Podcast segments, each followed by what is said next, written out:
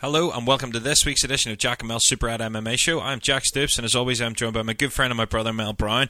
This week we talk about Conor McGregor's speeding ticket. We talk about Rachel, Rachel Ostovich's return. Uh, doctor has cleared her for her fight with Paige VanZant after her horrible incident. Uh, Francis Ngannou appears to be back. We discuss that. I go off on another Jon Jones rant. Uh, it's well known I'm not exactly his biggest fan. We as always have our Saints and Sinners section and we preview both UFC cards for this weekend. So stay tuned. Peace. Final round. Fight!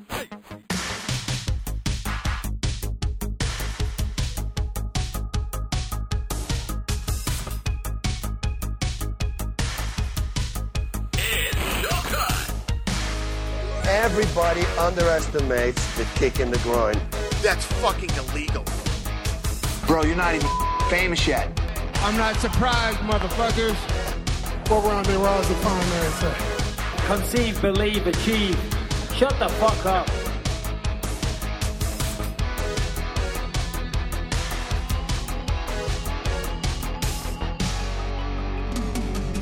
What's the crack?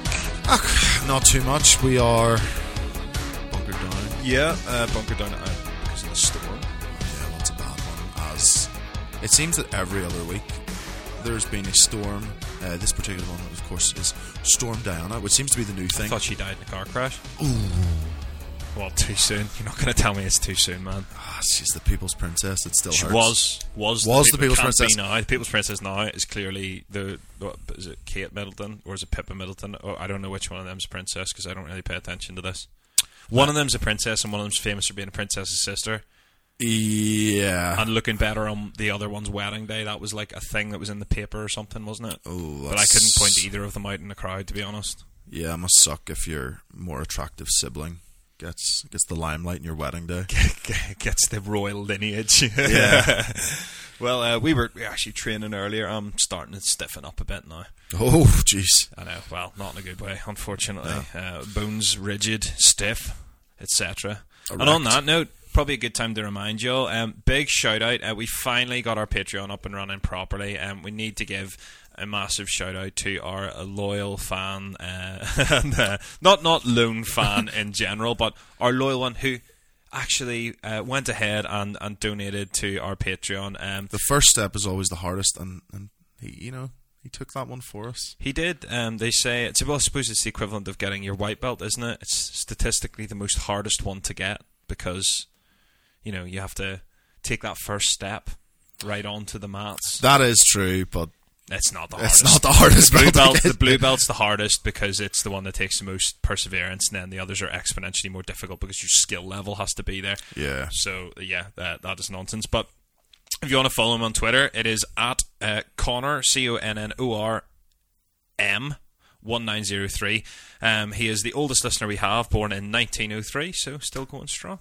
That's impressive. Isn't it just? Um, and one one last thing, just before we actually stop shilling shit, is uh, we have actually finally have a clothing line, and it's not what I think many people uh, expected it to be from us. It is not a Jackamel super rad, uh, you know. Um, it's not a super rad T-shirt. We have a Although T-shirt. it is super rad. It is super rad. It is dope AF um, and lit, as the cool kids say.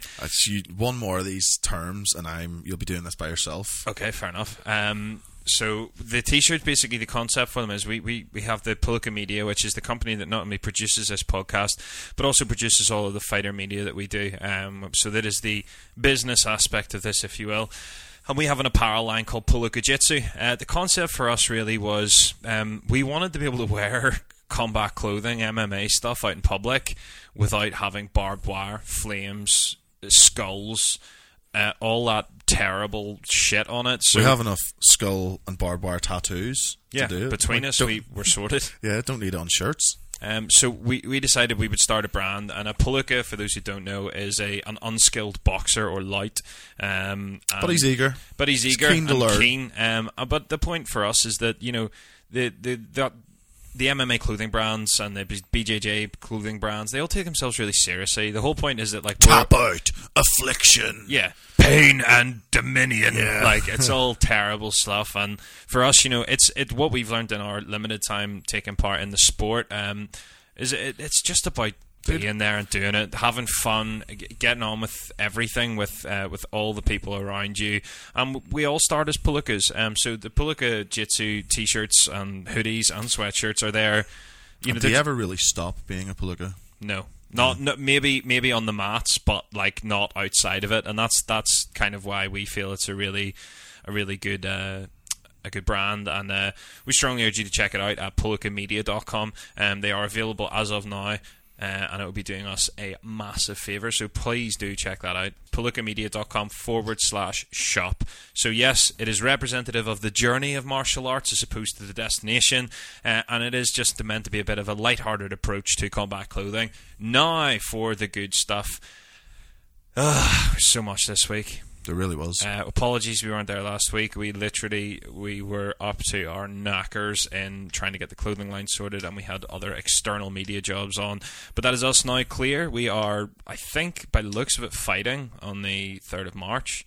Well, Uh, it seems that way anyway. Um, we- need to get it confirmed TBC, completely, but yeah. uh, it looks that way. So as of right now, we are free of media work to do, uh, which means the podcast will be here every week, full show. We have more big news regarding the podcast, which we should hopefully be able to bring you next week. Uh, and yeah, we're just training, trying to eat right, trying to sleep right. Uh, and yeah, that's that's literally what our crack's been, really, isn't it? yeah. What about you? Tweet at us. Let us know what your crack is. That's for sure. Um, so Rachel Ostovich got like pretty terribly battered by her husband to the point that uh, he, was was, charged with- arrested with, attempted murder. Although I see that that has now been downgraded to. Uh, oh, I forget what it was. It is no well. It is like, yeah, like a, a bodily harm. yeah, felony assault. It is no longer attempted murder. Well, that's not so bad. Then. I know. Jeez. Although I've been getting really mixed. Like, and I, I don't, I don't want to comment too much because I don't know the ins and outs. Don't you dare victim blame. No, no, no, no, uh, no, good lord, no. Um, but I just can't seem to make heads or tails of what's happened. Her family have come out and made a statement being like, it's a complex issue, and that's all they've said. You know, uh, it, it's just all been very vague and wishy-washy. Do you know anything? No, not particularly. There's a bunch of just rumors flying around, but it's sort of always very hesitant to involve yourselves or involve yourself in these when like it's something as serious as domestic violence slash attempted murder, felony assault, whatever you want to call it, and there's no actual facts out in the open and such. So Just imagine that in prison. Yo, what you in for, dog? Me? Oh, just, you know, your usual bit of domestic violence, you know, sort of attempted murder Attempted type murder. thing, you know, like that's fucking horrific. Like there Yeah. there is no justification for He's that. a fighter as well. Yes, that's what I was going to say is that like this is the thing. It's like it's not it, like yes, like beating a woman up is is horrendous, but beating at like it, it shows how much force would have to be expelled to beat a fighter. yeah, that's You know, like yeah. it's it, it it it is a nasty, nasty scene. Like it's not a good scenario. Um, people use your words if you've if you've disputes with each other. is it the counsellors say? They say like, why don't you try viewing each other as countries and run things diplomatically? Yeah. Well, Just like the- this country feels like maybe you shouldn't have broken my orbital bone because of a fight coming up. But good news and joking aside, um, it looks like she's been cleared to fight. Which I do not understand if she does in fact have a broken orbital bone because that's Well, the, that's some the doc- Wolverine healing Well, the ability. doctor's report said you should be healed in time. Ugh. Like, I'm not going into a fight unless I know my orbital bone ain't broke. Yeah, But then I'm not f- like a fighter fighter, so I don't I don't know. yeah. Plus, you got two of them. You got two eyes. Just the depth perception's a bit off, Well, to be fair, like obviously, joking aside, we wish everybody involved in this. I, I just hope that it ends well in every way. Um, it, it isn't a isn't a nice thing to read. Um, and uh, well, I don't really have a lot to say about it other than that. Um, I just hope it ends well for everybody involved. Um, McGregor or McNuggets, uh, he has lost his driving license for six months. Um, oh no. However, will he get about? I know. However, will he get about? Um, speeding, uh, unsurprisingly. Um, but what shocked me to read was it was his twelfth speeding offence. So slap it up, you man. Like that's what you get, dog. Yeah, Fuck him. he was pleaded guilty to driving 154 kilometers Yeah, Per hour. sixty. in a 100 kilometer hour Yeah, zone. so that's in, in real money. That's 96 miles an hour in a 60. Nice. Some Rain Man shit there, bruh. Yeah. Some Rain Man shit. Not not up to speed with my conversions. Um, yeah. Did you not do your speed conversion tables at school, bruh? No, I did not, bro. Ah, fair, fair. Um, and neither did Conor. well, no, but he and he once he did have been Although punched out of his head since. Yeah, it's good to see that you know the government hitting him where it hurts in the pocket, where he's been fined over one thousand dollars. Uh, yeah, I'm sure that that will go paid very swiftly. Um, do you take euro, pound notes or whatever? Uh, Yeah, not he's pound notes. pound notes. Euro, pound notes. It's like my new currency. It's, it's the Bre- Brexit. We don't know where it's going to go. We'll just get hybrid currency, the euro pound. Well, he was being proper silly. He was being proper silly. Speaking of proper silly, um, everyone ranting and raving about that whiskey clearly hasn't drank whiskey before. Yeah, that is true. It's terrible. Uh, it tastes like uh, fermented enema ass. Yeah, yeah, well, we both kind of went to similar Yeah. place. Yeah, fermented ass. fermented um, ass. Yeah, Um, but I love uh, I love seeing colouring. Yeah, I love seeing every day people so desperately trying to bum lick for that like or retweet on Twitter. Oh, you know, just had such a hard day. Now time to relax with a at proper whiskey or proper twelve, and then a picture of the dopey bottle. It it annoys me because like I think that like I have no problem with celebrity products if they're good. I heck I own a George Foreman drill. Yeah, or not drill? George Foreman drill grill. I own a George Foreman grill. Um, and I used yeah, to put up all my pictures. just battering holes in the wall. Um, but you know, Great I- drill, not a great drill. No, true. That should have been their slogan. Yeah. Square- Doesn't make a good drill, but my Yeah. god, it makes a good grill. Um, it frustrates me because it's like it's literally aged to like the specific legal minimum requirement to Oh, it's, make it it's such a- cold yeah. whiskey. If, if you had a passion about whiskey, you just wait and get some decent whiskey but that's in the a thing that frustrates me is that if he legitimately made a good product, Oh yeah, um, this, you no, know, this it- is just a cash grab. This well, is well, it is. This and is that's what I was gonna Kardashian say. levels This is what I was going to say is that if he had actually made a good product, he could potentially have done something good because he could have brought like at the minute gin. I was reading a thing the other day it was saying that gin apparently is the the biggest selling uh, spirit at the moment and has been for the last you know two years or something, and that makes sense because after all, favourite. yeah, it's gin o'clock. Um, the second you finish work and kids are in bed. Um, and that applies to men and women before someone accuses me of being sexist. Fuck, I, I, there's a few things I hate more. Uh, People who have minions in their profile pictures. minions who are talking about it being gin Oh, o'clock. that's- no, that's, that's that's, like- that's everything wrong That- with society like, in one place. that like drives me to want to like Yeah. gouge my own eyes out with a rusty spoon when I see that. yeah, um, I can't be a friend with you. yeah, I got. I actually got like Facebook uh, trolled, sort of not trolled, but like I made a joke. Someone posted a self defense video. It was actually our our Brazilian jiu jitsu coach. He posted a. A video about this like women's self defense techniques and you know basically just saying like this stuff doesn't work. And I commented underneath it saying like yeah it doesn't work. I battered my missus when she was trying it.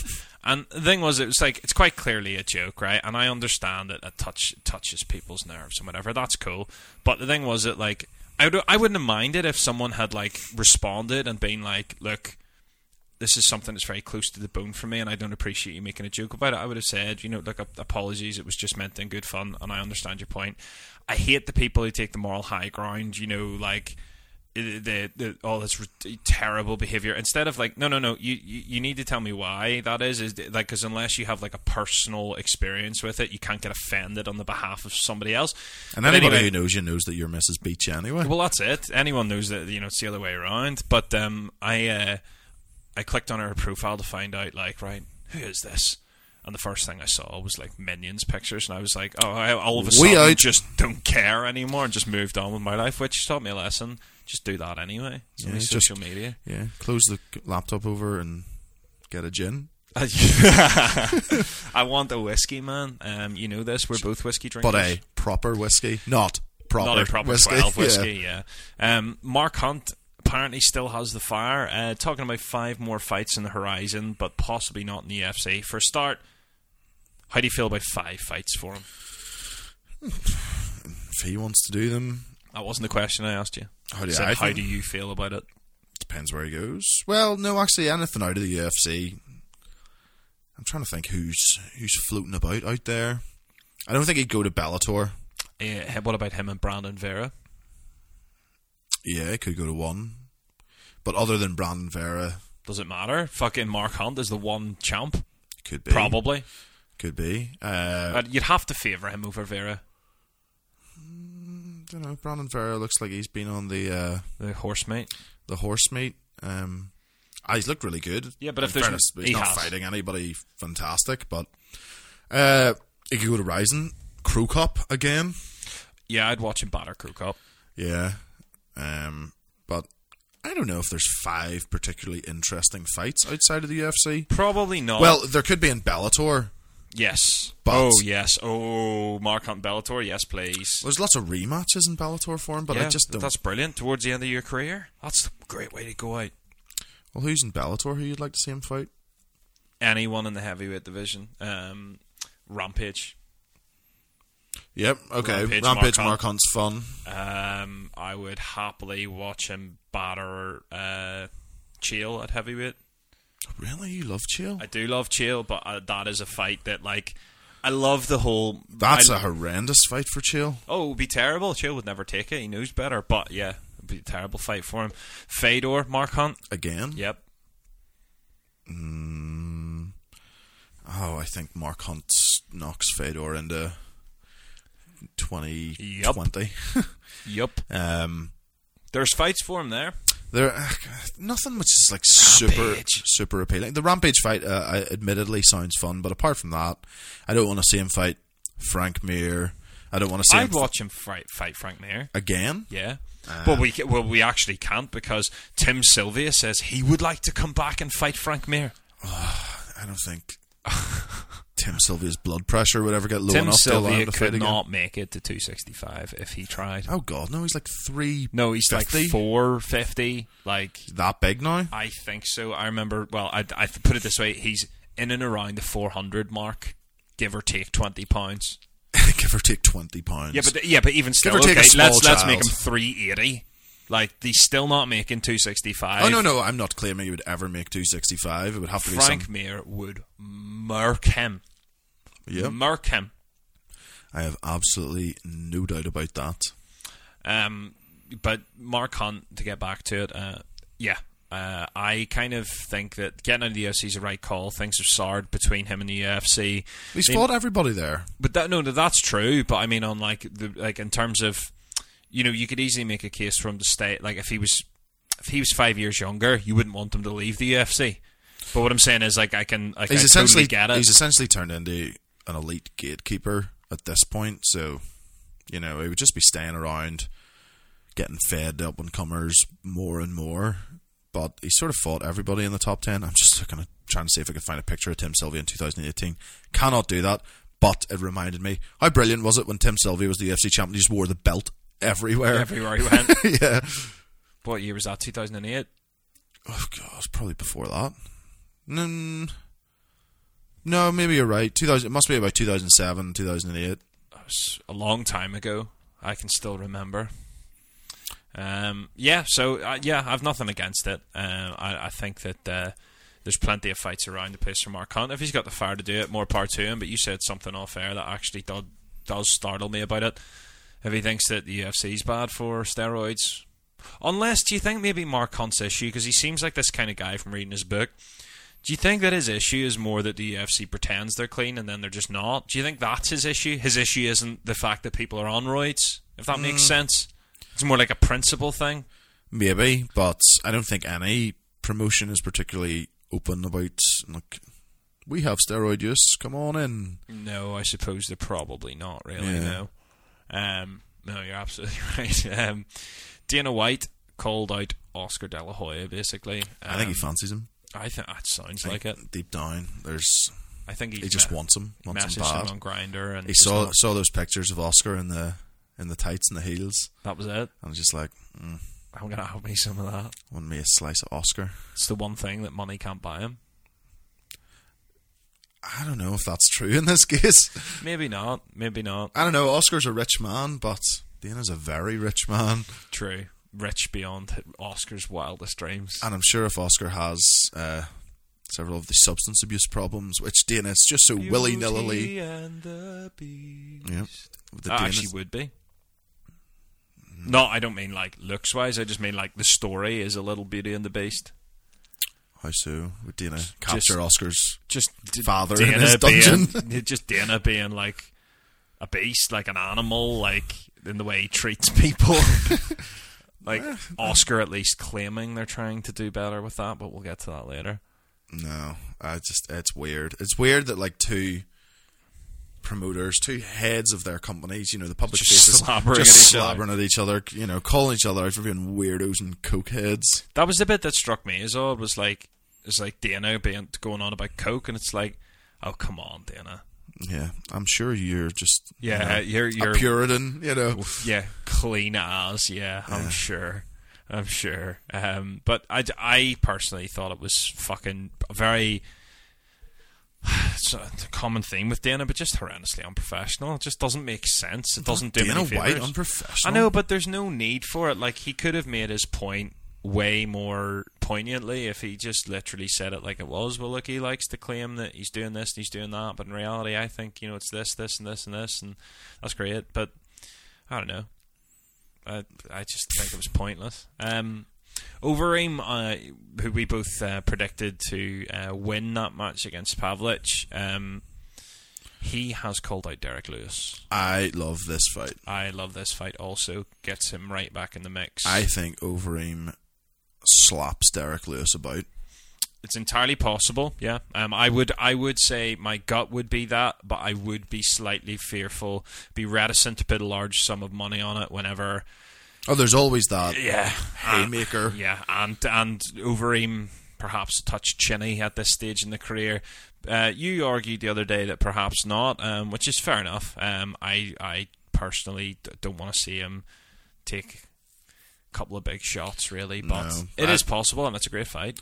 Yeah, I just think unless he gets gets into a brawl with Derrick Lewis, um, Lewis probably doesn't have much other than the big shots that he can really threaten Overeem with. Like Overeem's been there, done it, seen it all twice over. Um, smart, smart call out. Smirt. Schmirt, um, Derrick Lewis at the peak of his popularity just had a title fight. You beat the guy who's just fought for the title. You're right back in the mix. Something we would not have assumed for Alistair Overeem just Uh, a fight or two ago. Yeah, absolutely. I mean, definitely sort of right back in the mix, as you say, if he were to, to win that fight against Lewis, who obviously just got whooped by um, uh, DC. Uh, one fight actually would be interesting, I think, for Reem is I would watch Reem Stipe again. Because Stipe tapped.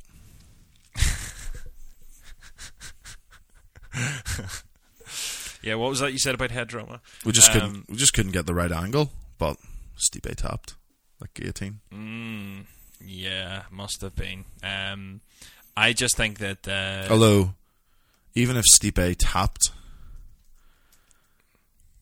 he would have regained the lineal heavyweight championship. Because then Yes. Overeem would have been the champ. yeah. Then Ngannou would have creamed Overeem. And then he would have creamed Ngannou. Yeah. And would therefore have become champ anyway. Yeah, it's written in the stars. It was. It must have been. Um, I, I don't know. There's a ton of options. I'd watch that again. Um, Volkov's there, thereabouts. Volkov Reem I'd watch. Although I think Volkov handles Reem. Something about that matchup just doesn't sit well with me. Mm, It's just a matchup thing. It's not a. I think Overeem has the potential to do to Volkov what he did to Struve. Same sort of, Mm, same yeah. sort of thing. yeah, I can. Well, yeah, I can. Yeah, yeah, I can sort of see that. Volkov's a funny one because we can't take anything away from beating Werdum, but like Werdum on the way down, you know, there's a few. I think Volkov Curtis Blaydes is the fight to make next. Incidentally, my cousin and our training partner, uh, hey Phil, how's it going? Uh, he's in South Africa at the minute, training at the Pride uh, Fighting Academy, and he is training with the black belt that trained um, Werdum for a handful of his UFC fights. All right. So, fun fact for the listeners, perhaps not, but fun fact for you, Mel. That one was just for you. Um, yeah, no, I think you're right. Uh, I think it's a great call out, smart. Um, Moicano has been pegged as an alternate for Ortega Holloway.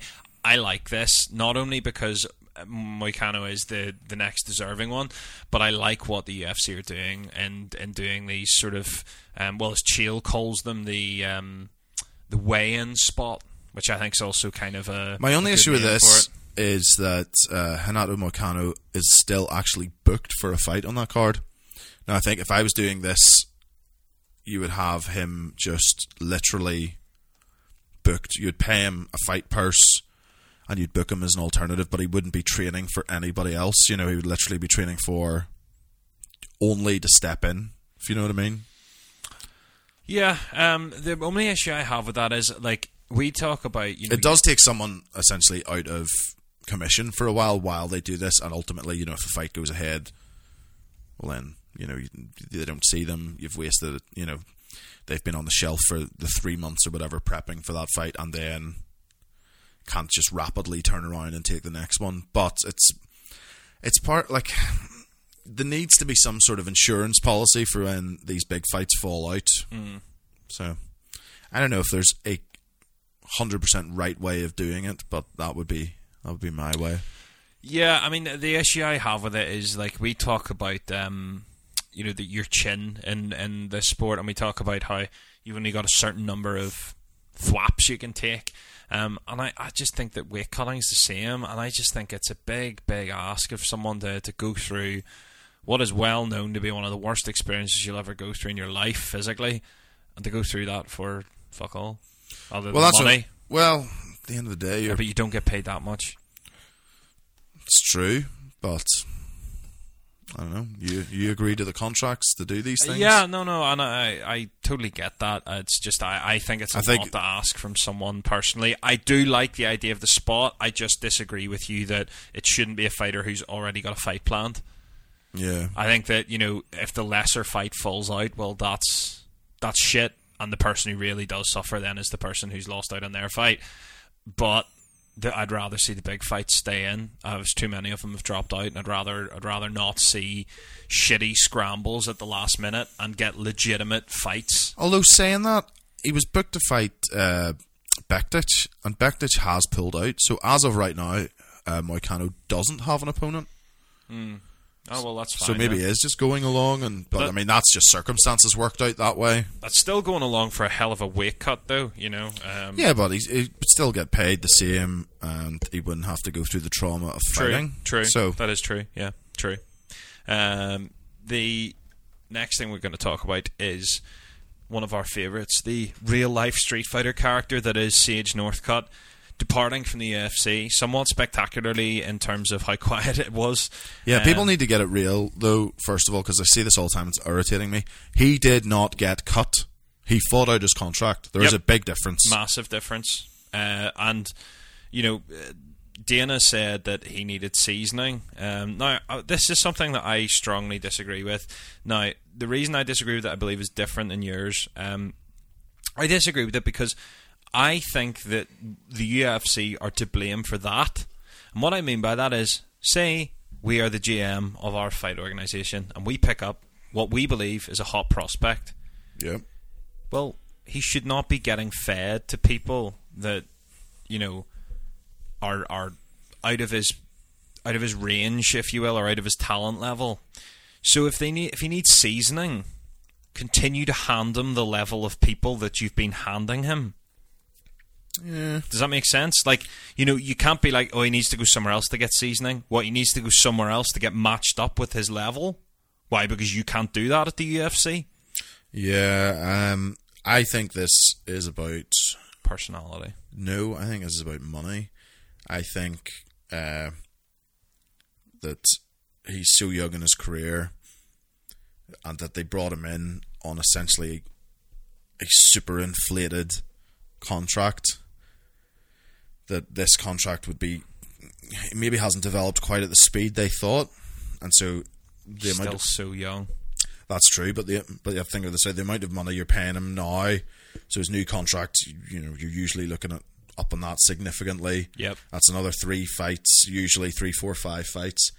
I mean, you could be like if that guy stayed in the UFC and kept winning, you know, long enough, like you're talking mega money, um, which I have no problem with. I think this is just the UFC sort of probably haven't seen the investment back or the progress that they, they expected in in the same amount of time. Um, the fact that they're saying he's not seasoned is, is is pretty laughable. The guy's six and two in the UFC and on a three fight win streak. Yeah, against serviceable opponents as well. Was the last fight Zak Ottow? was yeah, And, Um, he, and he looked good. He did. Um, I hope he goes to. I would say I think one is my preference for him. I think one could turn him into A, Oh, he'd be a a superstar. superstar out there. But I think Bellator is obviously another a great option. Um, we were talking about this last night, and our, our boxing coach Andy uh, raised a good point that the sponsorships alone he'd be able to draw in Bellator for the US market would be crazy money. Absolutely.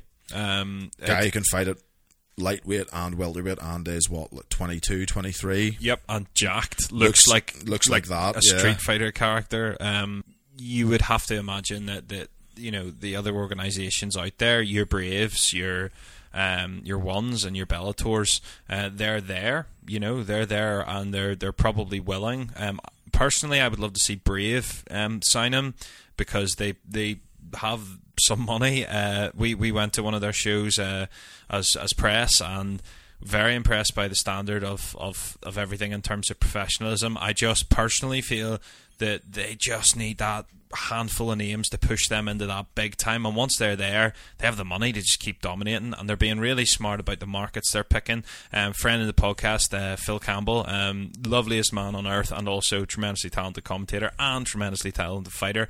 Um, also responsible for punching me harder than I think I've ever been punched. Um, he uh, for up until now, Mel, I saw that look in your eye. All right, calm down. I'm sure. Yeah, get that right hand ready.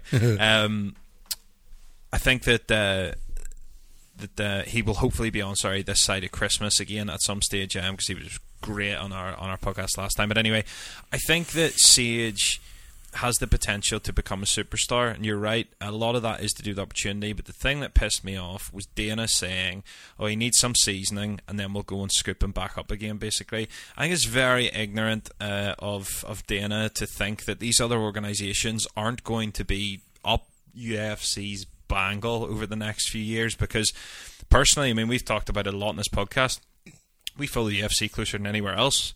But I don't know about you, but I've noticed that my uh, my reading has expanded into other organizations, and there's other fights I'm interested in happening outside the UFC. The UFC are slowly, and I mean very slowly, but they're losing it. Yeah. Um, You know, What are you they're they're they're winning the battles, but the war is I think it'll take a, a good bit to like yes, I agree. know, To dethrone them. destabilize. Yeah, the, the the big three letters which they've built up over the last. Yeah, but it won't take long to decades. dethrone them enough that they can, they you know, that these organisations can keep the likes of a Sage Northcutt from the UFC. Sage, Sage Northcutt's a funny one because he's not the finished article yet, but like that guy could be a superstar in Asia. You know, could potentially be a superstar in America. I don't think he's quite mainstreamed and in the way that the UFC thought he was going to or- originally. Um, but there's still potential there. Um, but I think I think Asia, the especially one is the is the way to go for Sage. Um, yeah, the arrogance that they that you know sort of saying like, oh, we could just you know scoop him back up in a few years, dude. In a few years, you mightn't be able to match what this guy's getting paid, or you mightn't you know you mightn't want to match it. But like, uh, it's this assumption that like Sage, oh, you know, people like Sage, they'll just want to come back. You know, they'll always just want to come and fight for the UFC. yeah, Well, maybe not, not, really, because if I was a pro fighter, yes, it'd be nice to have those the famous three letters on your resume. But tell you what, though, resumes don't uh, don't feed your family and pay your mortgage and put petrol in your car Yeah, um, or diesel, or diesel or in perhaps truck, electric. like Sage. Yeah, if you're driving an electric car, kudos to you. But uh, Wh- Why? Because your country's better integrated for electric transport than ours is. Yeah. um, yeah, I think it's a, a great move by Sage, and, and I've always liked him. Um, it's impossible not to. Um, but uh, we'll, we'll see what way that plays out. I just. I, the common theme with Dana, but the arrogance is getting ridiculous, especially whenever it's getting to the point where he's literally sort of like letting fighters go Like I said, I under don't- the I- assumption. well, it's not that he's letting them go. Like Sage is under no, you know, we don't know he probably rejected a UFC contract. You know, thinks he can get better elsewhere at this. Knows he can get better elsewhere. Yeah, I think yeah, I think that's fair. Um, and I think there'll be a bit of a scramble to see who can pick him up because he's uh, a Hot fairly prospect. yeah, he's a fairly valuable asset at this moment in time. Um, Mauro Ranallo has announced that he's hoping his future is with Bellator. I am completely whelmed by this, and that means neither overwhelmed nor underwhelmed. I am. Do you whelmed. enjoy Mauro Ranallo's style of commentary? There is a time and a place for it in 2001 in Pride. Yeah, see, like You need him and Bas if you're going to do well, that's it. what I was about to say. You- Yeah, you give me Bas and Mauro. yeah, get yeah, the fuck out of yeah, here. yes, exactly. That's kind of how I feel about it. Like, I think just on its own, like I know it's not, and I know it's his personality and everything, but like sometimes it just feels a bit too WWE. forced over the top. It's the same as like I love one. Was it is it Michael Schiavello? Yep. The big kabush. Good night, Irene. Every time, like we get it, like we get the sound bites. It's the you know it's the same as the Mamma Mia. Like Yeah, but uh, to be fair, I I, I, miss Mike Goldberg, and he's God knows he's he's no different than that way. I miss Brian Stann, really? and he was not like that. No, he was not like that. I just, I don't know. Commentary's a funny thing because you do miss those personalities when they're not there, but they annoy you when they are there. Yeah, yeah, yeah. I know what you mean. Um, It's I, like, yeah, Joe Rogan shouting "Oh!" every time. You know, yeah, you probably you, you kind of it doesn't necessarily add something, but when it's not there, you're, you're like, this ah, there's no personality here anymore. yeah, yeah. We're a fickle bunch. Can't We're- live with it. Can't live without it. That's it. Past the beer nuts. Um, Cejudo and TJ. Hate this fight. Why? Is this just because of the? Is this the carry on from TJ uh, being in hell at the moment from our Saints and Sinners section due to his behaviour regarding the flyweight division, or is there Pretty another much, reason? and it just, I, it's just not a fight. I'm sick of these bullshit super super fights and you know quotations. Um, like you need to be defending your belt. Like I'm only interested in super fights where it's two active defend. You know, like That's literally what this is. long time champions. No, they're not. Oh, they're not long time, but no, no, no. But no, that's what I mean. Like you gotta have some defenses under your under your belt. Like what uh, TJ's got one. He's Yeah. like and Siege and uh, okay. uh, Fair. Derek, Henry, Henry won yeah, in a split devil's decision. advocate though. Who do you want Cejudo to defend that title against? I don't know. There's Like, no one there, mate. There's no one he hasn't already fought. That's true, but sure that division. But that's what I mean. Yeah, that but, division but, doesn't exist. but exa- exactly. Yeah, but then but then you bring Cejudo up. What the frig is the point of bringing TJ down to win a belt in But a he's division? not bringing him down. he is. Is this a flyweight? This is flyweight. oh, this is bullshit. Yeah, this that's is what I'm saying. bullshit right there. Yeah, this is absolute Right. nonsense. First question then: Does TJ make weight? Yes, but he looks like shite doing it. You think? Yeah, I think so. I think he makes it, but I think bantamweight, there doesn't seem to be a whole lot of. no, but uh, he'll, he'll, else to he'll be taking his entire body weight down. Um, question: Do you not see Cejudo out wrestling him? Yep. I actually favour Cejudo, I think, in this, and I'm one of the few people saying that at the moment. Um, one of one of the listeners on our podcast, um, there goes my phone. We'll have to pop this onto Sealant. Um, one of our listeners yesterday, um, it's actually well, it's actually a, a guy we train with. Um, he was uh, saying, uh, hold on, I'm going to bring up his comment. It's our good old bud Kyle, um, Kyle Henderson. I've actually known him for quite a while now. Um, let's see, just bring up his comment under our Cejudo and uh, Just to go back before you said about who would Cejudo fight, I know like the UFC should have just given Demetrious Johnson whatever the hell he wanted, and just done the trilogy fight well, yeah, that's probably true, but in a perfect world. Um, I just think there's content. There probably is contenders in each division, which we're now you know uh, putting on the shelf again for, for a nonsense fight, which you know marketed as a super fight, double champ. Like, do you remember when double champ actually meant something? I do, I do remember that. Yeah, um, I'm j- actually just trying to find exactly where on earth this. Ah, here. So yeah, I mean that that's the thing. Double champ used to carry a lot more clout, um, but so Kyle said uh, Dillashaw, and I said, well, what about Cejudo's wrestling? Uh, I'm currently inclined to agree um, that um, he would beat him on the feet, uh, but the wrestling is the big question mark. Uh, and he said Dillashaw can also wrestle, maybe not as well as Cejudo, but if he can defend and keep it going on the feet, he's in for a good chance. This one could go either way, depending on the game plan. Flip that though, and that Cejudo can also strike pretty darn well. Not as well as TJ, I don't think. I don't think so. I don't. I he is slick, but not like it's. It's to me striking also is when you know you you have to. TJ has more unconventional movement. This is what I was going to talk about. Is that you have to incorporate, technical striker. but you have to incorporate movement as striking because they're one and the same Yeah. quite often. Um, and that, that by by that definition, I do I do think so. Um, you know, I sort of at the time um, last night, I I did actually sort of back and forth about it a bit um, because you know. I said that he can wrestle, sure, but Cejudo's beyond slick with the old wrestling. MMA math, MMA math doesn't work.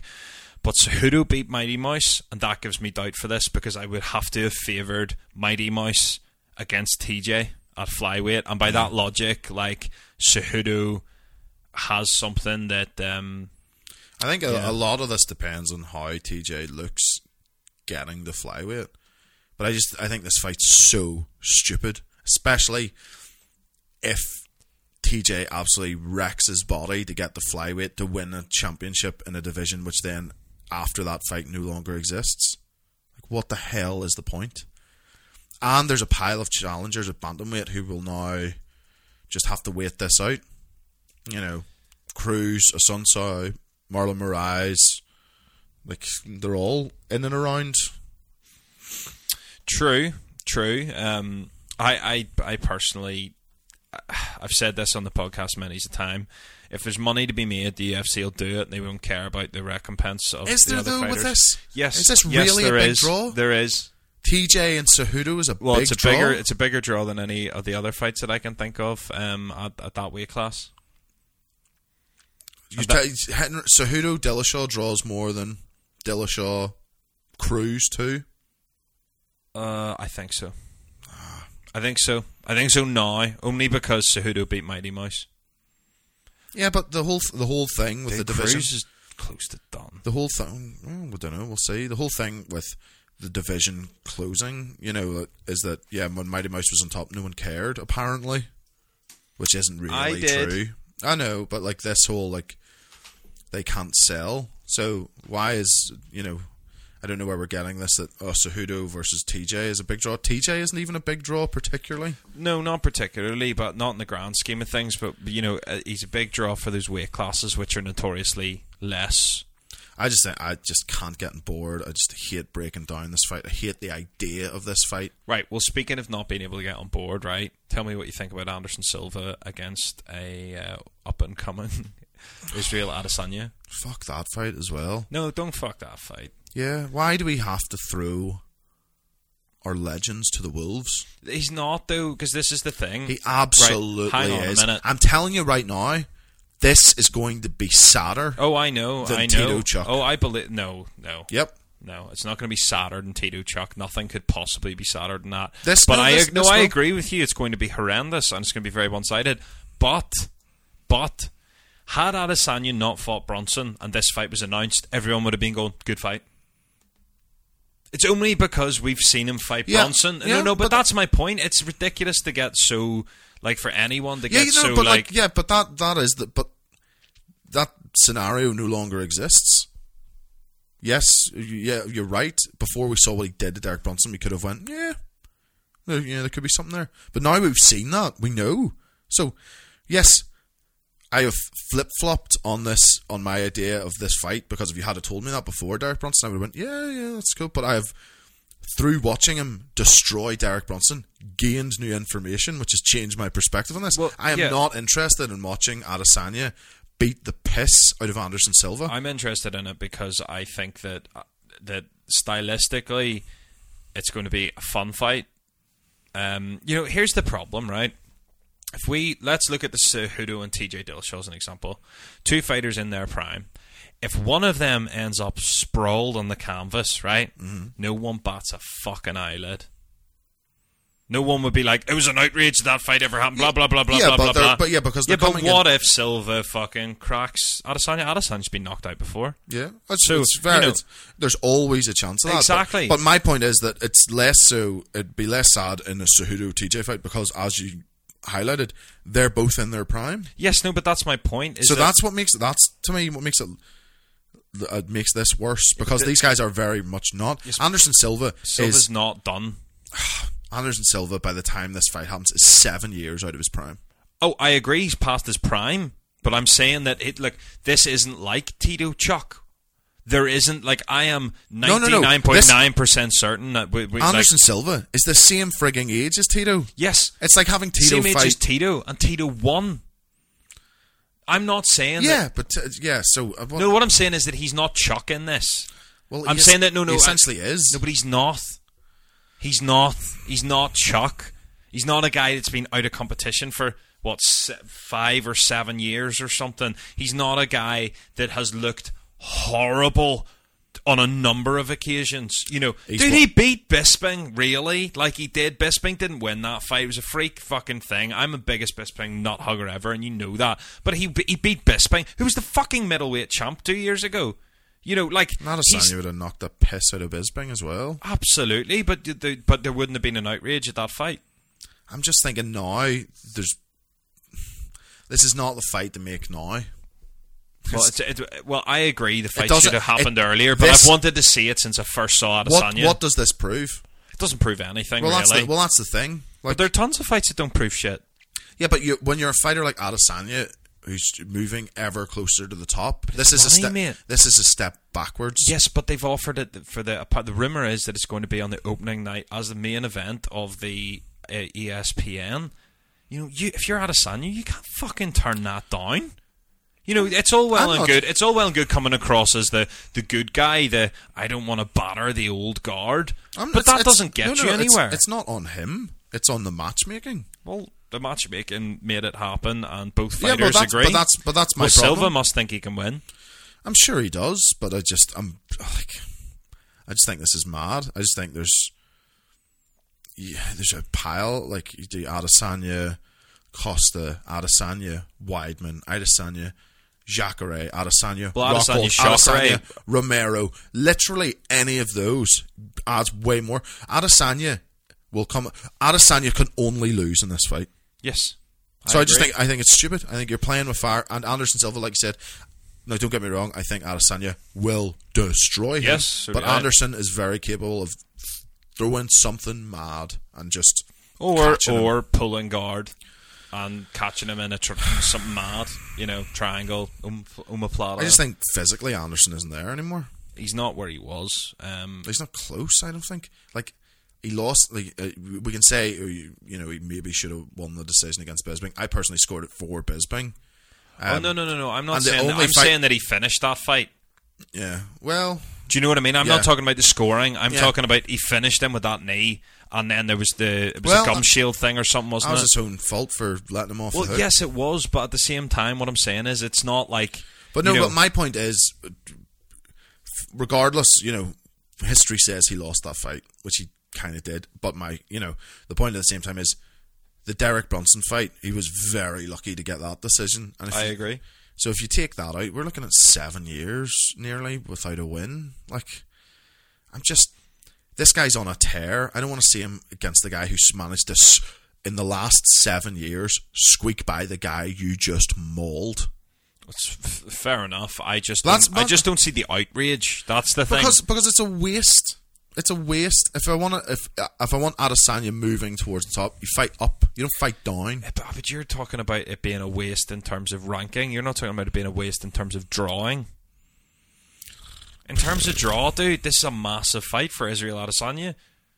I don't give a fuck about draw. I do because I want to see as many eyes as possible on this sport.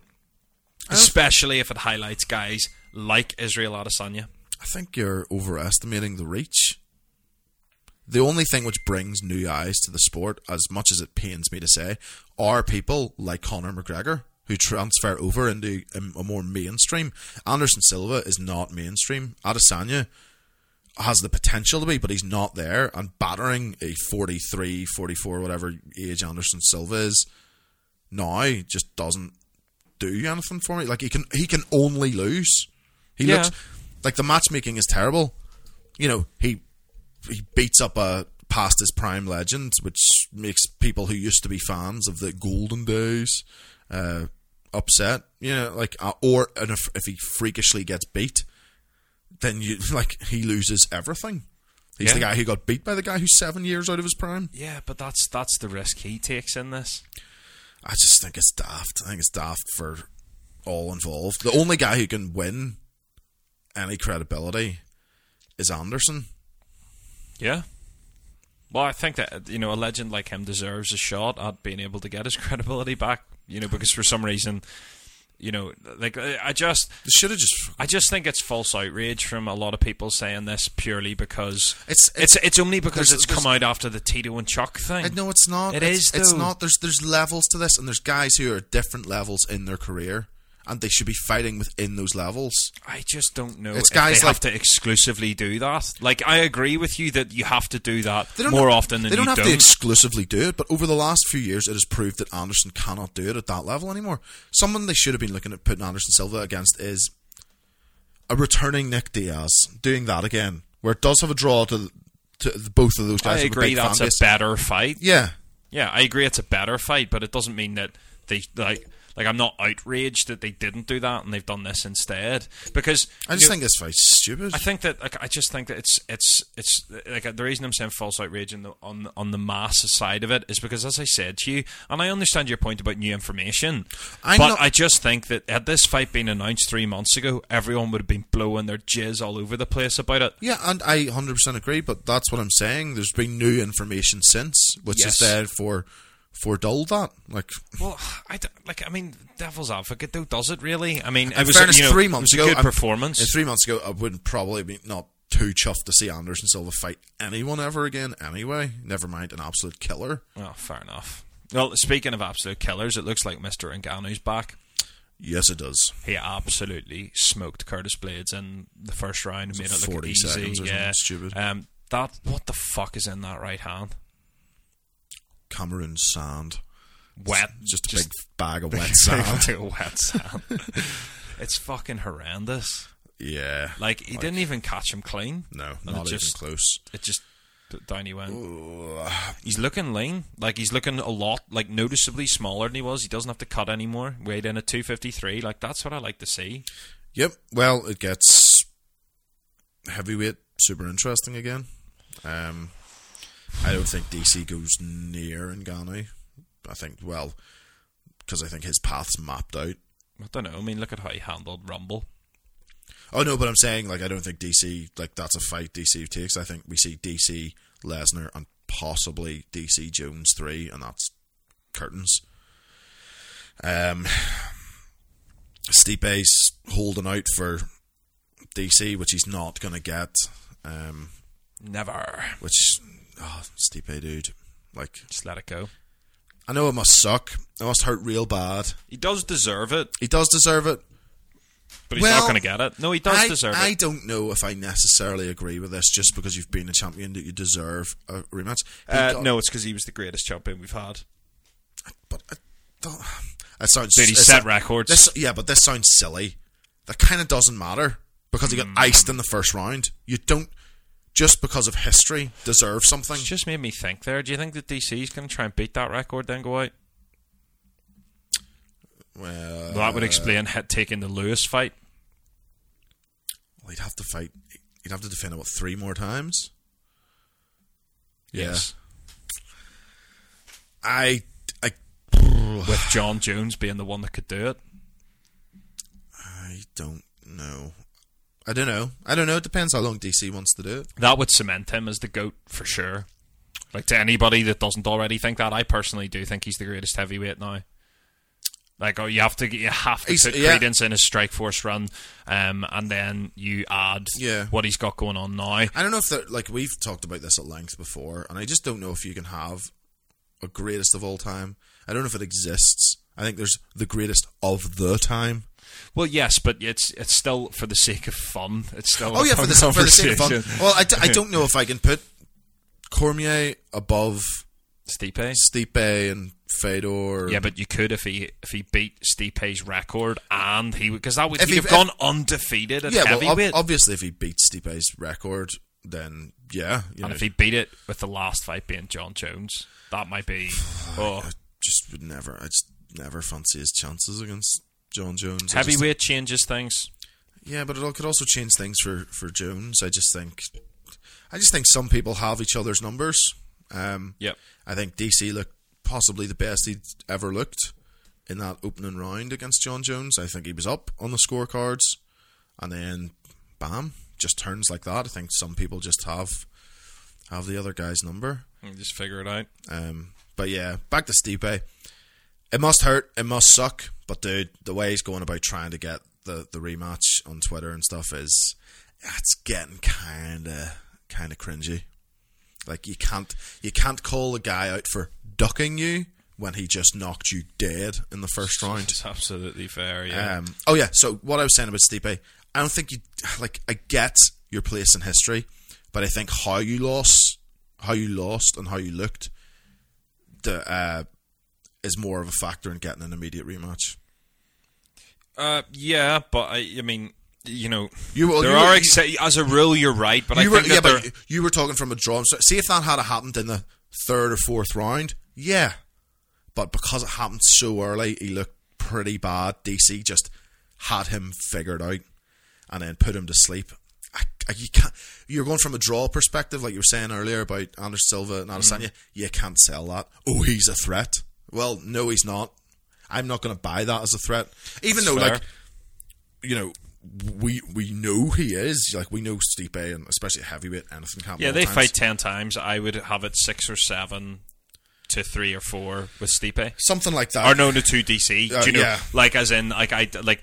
You know, it's it's not far off 50-50, 60-40 Yeah. to DC. But I think the like, point was, like- in ten fights. If you're going off, not that I care, but if you're going off pay per view sales and draw, like the first fight didn't really do much. Uh, would do even less if you're like, Yeah, we're going to see DC, especially because DC's been so dominant against other people. Um, people would be expecting them to to do it. You know, like I'm not going to pay sixty plus dollars to watch him wipe out Stipe in the first round again. true. Um, But yeah, Ngannou back makes heavyweight uh, super fun, um, especially because DC probably is going to ride off into the sunset at some point, and the title is going to be back up for grabs. Yeah, um, it, it does keep things open. Uh, I just hope that Ngannou is actually back instead of just back for that one fight. Um, I think he is. I don't. It like, looks like it. I don't it looks know like what it. happened that night against Derek Lewis, but something did. Or there was something in the psyche, but. And this, like we said going into this, this was the big one for Ngannou. If he came out and did that against Blaydes, we'd essentially be writing him off. He's done. You know, either Stipe or the Derek Lewis fight just absolutely broke him mentally, and he just can't get it back. But he came out, proved us all wrong, right back in the mix. And there's a pile of people I'd like to see him against. Yeah, I would like possibly Ngannou next against the winner of this weekend's fight, Junior Dos Santos and Bam Bam Tuivasa. Yeah, I take it all day long, um, and we will of course get to that fight shortly. Um, a bit of worrying potential news, Mel. So CM Punk has no interest in fighting Logan Paul, but would accept the fight with somebody else if Dana offered it. Yay! Now he then followed it up with. But he could also call me tomorrow and be like, "Hey, you're cut," and I was like, "Whoa, whoa, whoa, whoa, whoa, whoa! You're not there, yeah. cut." Yeah, CM Punk has not been cut from the UFC. Apparently not. That is terrifying. And do you know one worse? That name he'd fucking dropped there. I'm gen- genuinely worried, man. You think that yeah, that could happen? Yeah, dude. Did the Logan and but did one of the Paul brothers not used to work for Disney? I have no idea. I think one of them did, like as like one of their like heartthrobby like kids TV Oh, show really? types. And is it UFC's owned by Disney, isn't it? Well, not outright, but it's the same conglomerate. Dude, I don't like. I don't like this. I don't like this I at thought all. we. I thought, I thought we were over the CM Punk thing. I can't believe that I we're having to talk about it in the podcast again. Yeah, like they should have cut him the next day. Oh, dude, they should have cut him before he even signed. They should have signed him and gone, and we're cutting you. And that's just to prove there are levels to this. Yeah, that. Fuck me. Yeah, like, no, no. I've seen that. Logan Although I Paul bet my money on Logan I Paul. was going to say Logan Paul would kill him. He'd fucking destroy him. Um, He'd wrestle the fucking shit out of him and batter him. beat him up in the feet as well. Just oh my goodness, please can we just get rid of CM Punk just so we don't even have to worry about this happening again? Well, our last piece of news is actually a bit more of a fun one. Have you seen the hench neck guy? Oh yes, the memes of the gentleman whose mugshot and he had very large neck area. Well, he's Neck confirming. area? Yeah, you mean his neck? Yeah, well, just neck. everywhere around it, like Traps for days. tra- yeah, everything. He's just a large necked gentleman. um, he is training to become an not just an MMA fighter. He is training to become an MMA star. Oh wow! And his, and he I didn't know you did soon. specific star Neither training. did I. I assume a lot of star jumps though. Possibly Possible. That's going to be part of it. I'm sure. Yeah. Um, reach for the stars. Do you know what? I actually don't hate this piece of news, and here's why. the memes are quite funny, um, and second of all, from what I've gathered about him, he's had quite a complex life and has been in and out. you've, looked into this Yes, guy a little bit. I've I've laughed at his neck. That's about it. I'll- no, no, I no, I hadn't until I saw this, Oh. and then I went, "Who the fuck is this guy?" So it turns out he's been in and out of uh, jail and in and out of trouble and stuff. And you know what? MMA training might be just the fucking thing to get his life on track. Um, and It's coming just, from just a shame that there's no headbutts allowed because he'd be the dynamite. torque he'd be he'd be champ of the world. He'd be yeah, absolutely. And that Lethwei, that Yeah. uh, was it the Indonesian martial art with headbutts? It's Yeah. brutal. I think uh, so. Mark Coleman back in the day used to batter people with headbutts from the top. Oh yes, that's absolutely top position is the one place that you should be able to throw them. I get all headbutts. Yeah, you should be able to throw a headbutt anywhere. Diving headbutt, Diving the big headbutt. kamikaze missile. But uh, no, do you know what? Like, fair play to him. Um, uh, the dream big with the MMA star thing. Having said that, what I, I, worry like about. to see him fight CM Punk I was just gonna say is fight someone like CM Punk in like some shitty in a strip club yeah, exactly. Yeah. And in the deep south of Alabama or something like. But um, yeah, no, good for them.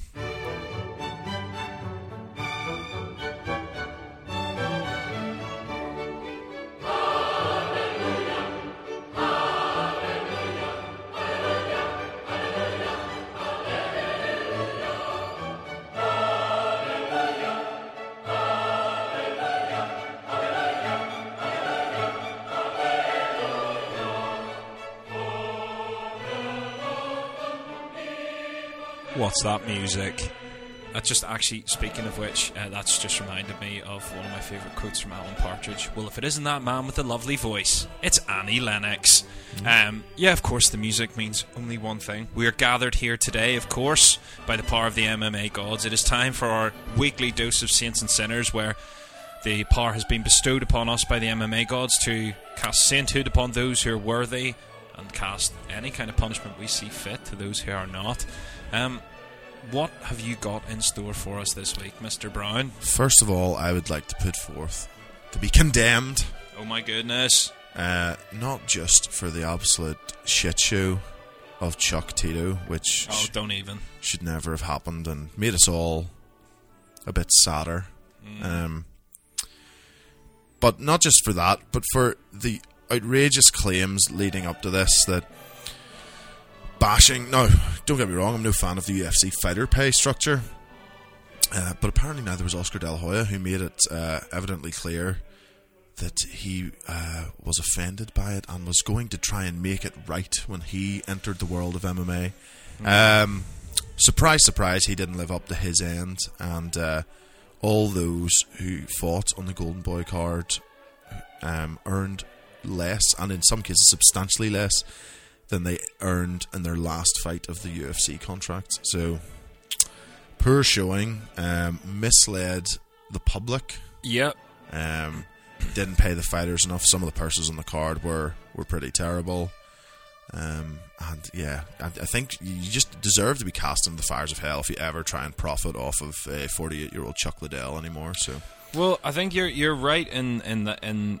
I disagree with you on the Chuck thing, um, but I agree completely with everything else. I personally hated the fight. You know that. I'm not trying to say that I, I wanted to see it, but I'm just trying to say if you have two willing fighters and they want to fight, if you're a promoter, go ahead. Unless uh, you know, unless they're medically unfit to do so. But I mean, you could you could, to be honest, watching um, the the way that Chuck was moving even before the fight, you know, Waddling I- around. he almost you know you could almost have made the case that um you know that that he shouldn't have, have been medically cleared. Um his movement alone it looks it appears as if I love that the, Cal- the California State Athletic Commission director, I think it was the director, said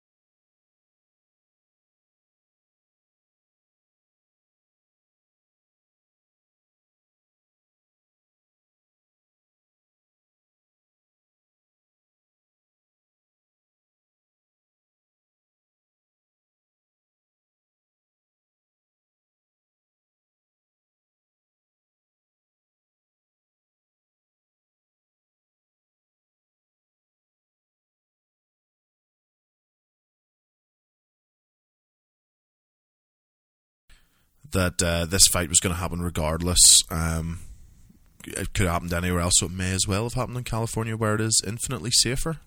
there is an element of truth to that, but it does kind of, as you say, sum it up a bit. Um, I do agree. The California State Athletic Commission, of all the commissions, seem to be a lot more about fighter safety.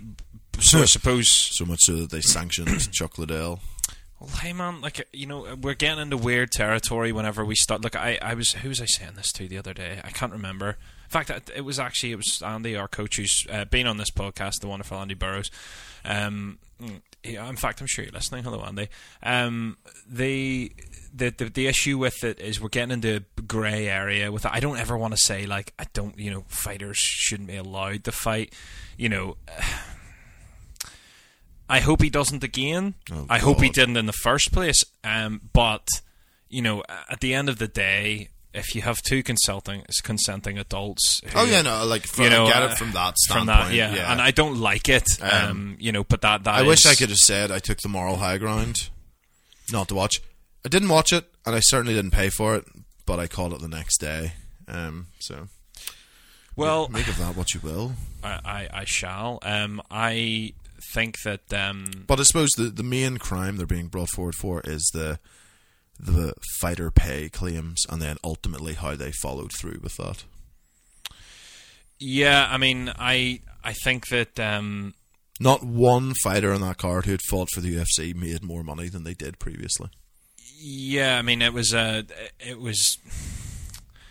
Yeah, I mean, it is a strange precedent to set, like the, for no for no no reason whatsoever. That you know, Well, that was part of the the selling point of this. The build up right. to it was that he, he was going to treat, you know, the UFC treated them unfairly, and there's finally going to be a promotion where the fighters got properly co- uh, compensated for for their efforts. And once again, nah. So I'm putting I'm putting Oscar and Golden Boy promotions forward for well, I I, I a stay. In I hell. second. I second. And do you know one thing that I will say? I am almost, and I won't, but I'm almost tempted to put Chuck in because he said two days before the fight, if I can't beat Tito, I shouldn't be fighting. And then after the fight, when he got smoked in the first round by what, to be honest, wasn't even that hard a shot in the grand scheme. I mean, obviously he's you know he's two hundred five pound man, probably plus after his Yeah. cut. You know, he, he, it, it'll suck, but it shouldn't be dropping you like that. You know. Anyway, point cold. yeah, point I'm making. He then came out after the fight and said, you know, oh, well, I wouldn't rule anything out. You know, and you're kind of going, dude, Just while we're here, can I chuck Tito in to be cast to hell for getting on like he Yes. just won uh, the UFC heavyweight title and beat, you know, just like the whole thing was so cringy. Like watching him trying to do the grave digger celebration while those poor stewards tried to stop him. It was just, and just the way he got on. And I heard him on Ariel's show saying he wasn't getting enough credit for what he did. It's like, dude, you beat up a f- nearly fifty-year-old man who could barely walk. You know, it just the whole thing is just you know deeply, deeply sad. Yeah, um, it, it it it is. I, I agree with you though about the um, the the Tito needing to be in hell because you know Just he got was- on like an arsehole. He was getting on like as you'd think he'd beaten it, but then to be fair, I saw someone on Twitter say, you know, how to anyone you know having a go at Chuck for getting on or, or Tito for getting on like that.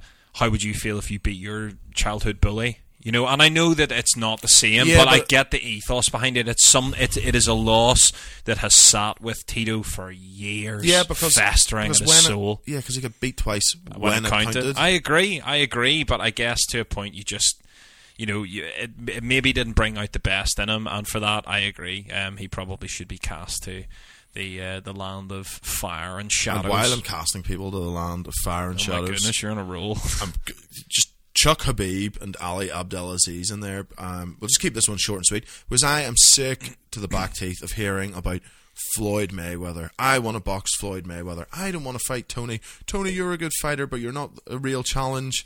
Blah blah blah. We've done the MMA fighter versus boxer. We've done we know how it goes. yeah, we've seen Conor Floyd. We've like I just don't need to hear it anymore. It's so sad. It's just a cash grab. I get it. Make as much money and get in and out while you can, but please, like we just do not need another Floyd fight. And just No. someone take Ali Abdelaziz's phone off him and just stop. Yeah, he shouldn't be allowed on Twitter. He Yeah. doesn't seem to have the IQ level required for Twitter. Well, he certainly thinks he's he's a, he's a clever gentleman. He really does. Um, it annoyed me to hear he was a black belt because he's one of those guys that I would have vowed to slap if I ever met. And now I'm going, okay, maybe Nah, not. But, but I Plus- want to. Uh, you don't slap anybody in that crew because we saw how that goes down. Uh, yeah. Well, yeah. But I think the difference is that, like, you slap someone if you can run fast enough. You know, like, I reckon I could probably outrun them. Maybe All not of the- them? No, not all of them. not all of them. I just meant, like, if I ever saw him alone, you know, uh, you'd have to Judas him. Otherwise, have to you'd have to Judas him because if you didn't, if you didn't, you're just in a world of shit. Yeah, Um, but and uh, then you're on a hit list. yeah, exactly. Then you're taken out by some guy that executes gay people or some shit. Like it's Yeah. yeah, no, uh, not not a good bunch of people to be. Yeah, so let's just condemn them because I'm sick of this nonsense talk. Absolutely. Um, well, while we're condemning people, then I'm It's a gonna heavy week for condemning. It really is. Um, I, I, I don't know about you. I, I've only got one I've, little beacon I've of no light. one. There's not a lot of me, cynical Mel. Yeah. There's not, not a lot of saints this week. um, Jon Jones. Uh, I assume you're saint. Fuck you, Jon Jones. I am sick, sore, and tired of having to talk about this guy in this section of the podcast. I'm fed up of his fucking egotistical, narcissistic, sociopathic bullshit. The guy does not know where the fuck to get off. Complaining about, uh, you know, c- claiming he'd, he'd never been caught with a drug test. Then using the great example of Lance Armstrong. possibly Going the worst example to Yeah, ever use. Literally the biggest cheater in the history of sports. Yeah. Apart from you, maybe, Jon. Well, they never caught him. Yeah. Yeah. So what are you saying, Jon? Yeah, you're showing that the system's fallible. Like, Yeah. look, the guy's a fucking moron. Like, when are people going to get this? He's a fucking moron. Like, he really does not understand, I don't think, how stupid he makes himself look. And I get it. He's a fucking, you know, one of the best fighters to ever do it. I get that. I really do get that. But I like the problem is that there was this saying that if you think that you're the greatest, you'll never be the greatest, and if you don't think you're the greatest, you'll never be the greatest. There's like a saying along those lines, right? And basically, um, it's you know the, the the ethos behind it is that you know you have to have a healthy ego with it. If you don't believe that you can be the greatest, you never will be. But if you believe you're the greatest, your ego will get in your way. Mm. And Jon Jones is like the definition of, and I, this is the same reason why. And if initially you laughed it out at me whenever I said it, it's the same reason why I favour Gus in this. His ego is getting bigger and bigger and bigger. When right now he should be more fucking humble than he has ever been in his life. Well, he's fake humble at the minute. Yeah, well, no, he's that's- actually he's no, not no, even. He's just no, he is. He's fake humble, No, I and the think- I key think word is fake. I think we've had the fake humble phase. I think we're now in the doesn't give a fuck phase. You think? Yeah, Uh, I don't know, man. like I- essentially saying Lance Armstrong was as good as saying like, yeah, you just haven't caught me. I just think that what's going to happen is he's going to come back and he's going to look a lot like the OSP uh, fight, and I think that Gus is going to fuck his world because Gus, on some people's scorecards, won that fight, not on mine. I had Gus the first and second round. I had Gus close in the third, but it was Jon Jones, and then Jon Jones absolutely dominated the fourth and fifth. That's the way I had that fight scored. That said, if Alexander Gustafsson had continued what he had done in the first two rounds, he was winning that fight. I believe that, that Alexander Gustafsson is better because, like, better now because he has just he just works at it. And I know he's not been as that active, but he, you know, he will have been consistently working at that, consistently working towards his goal. He is an MMA fighter. Jon Jones isn't an MMA fighter. He's a guy that fights MMA that likes to say he's the greatest in the world. I know that sounds bad, hmm. but it's because he just fucks around. He just, oh, I'll go do deadlifting for a bit now. Oh, I'll go do this for a bit now. Ah, I'll go do that for a bit now.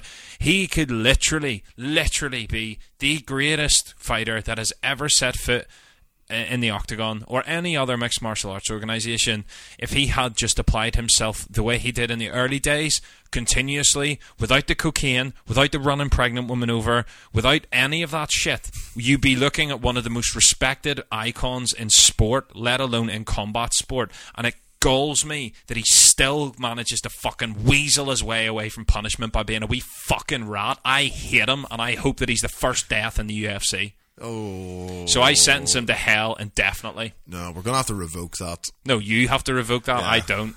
John, I can. I get to stand by it. Like, You I- should. Uh, you can uh, all you want, but first death. Come on, man, I don't wish anybody legitimately death you literally just legitimately apart from Jon. Jones. No, but you know what I mean. Like, I of course my tongue is in my cheek. I don't literally wish that he dies, but like. I do wish him a horrible ending to the fight. I mean, Ain't gonna happen. I And mean, he is the best ever. He probably is, and that's part of what fucks me off. Is that like, Well, that's the other No. thing is he is the best ever, and he's done it half-assed. yeah, but that's my point. Is like, I, I, I, it's hard to respect that whenever it could be somebody that Oh, I don't like him, but I can like appreciate the in cage stuff. Yes, but this is my point: is imagine how much more you'd appreciate the in cage stuff if he literally had the work ethic and lack of, like, I mean, you you know yourself, he's But never, he's never in those- the gym. All those guys who go to like the absolute top or the absolute peak, they all are a bit mental though. Yeah, but there's a there's a difference because most of them Tiger still Woods have just yeah yeah, but went- Tiger Woods still famously worked with his Butch Harmon, the the PGA coach, for a long, long, long, long, long, long, long, long time, and what that was when he was on top of the world. Michael Jordan. Stopped working with that coach, everything fell apart. His private life went to shit, and now he's not Tiger Woods. That is what is Michael going Jordan to Had a happen. mad betting problem. Mike Tyson had many issues. Like I, just, I think to be the best, there's an element of like being a wild card in there. And Jon Jones's tale is far from over, so we don't know. Yeah, you're right. It is far from over, and he will, mark my words, he will get smashed at some stage over the next two years. If it isn't Gus, there's someone coming that'll do it. I don't. Romero. so. Oh no, You don't think that Jon Jones can ha- that could, or you don't think Romero can handle Jon Jones? no. I don't. Seriously? Yeah, seriously.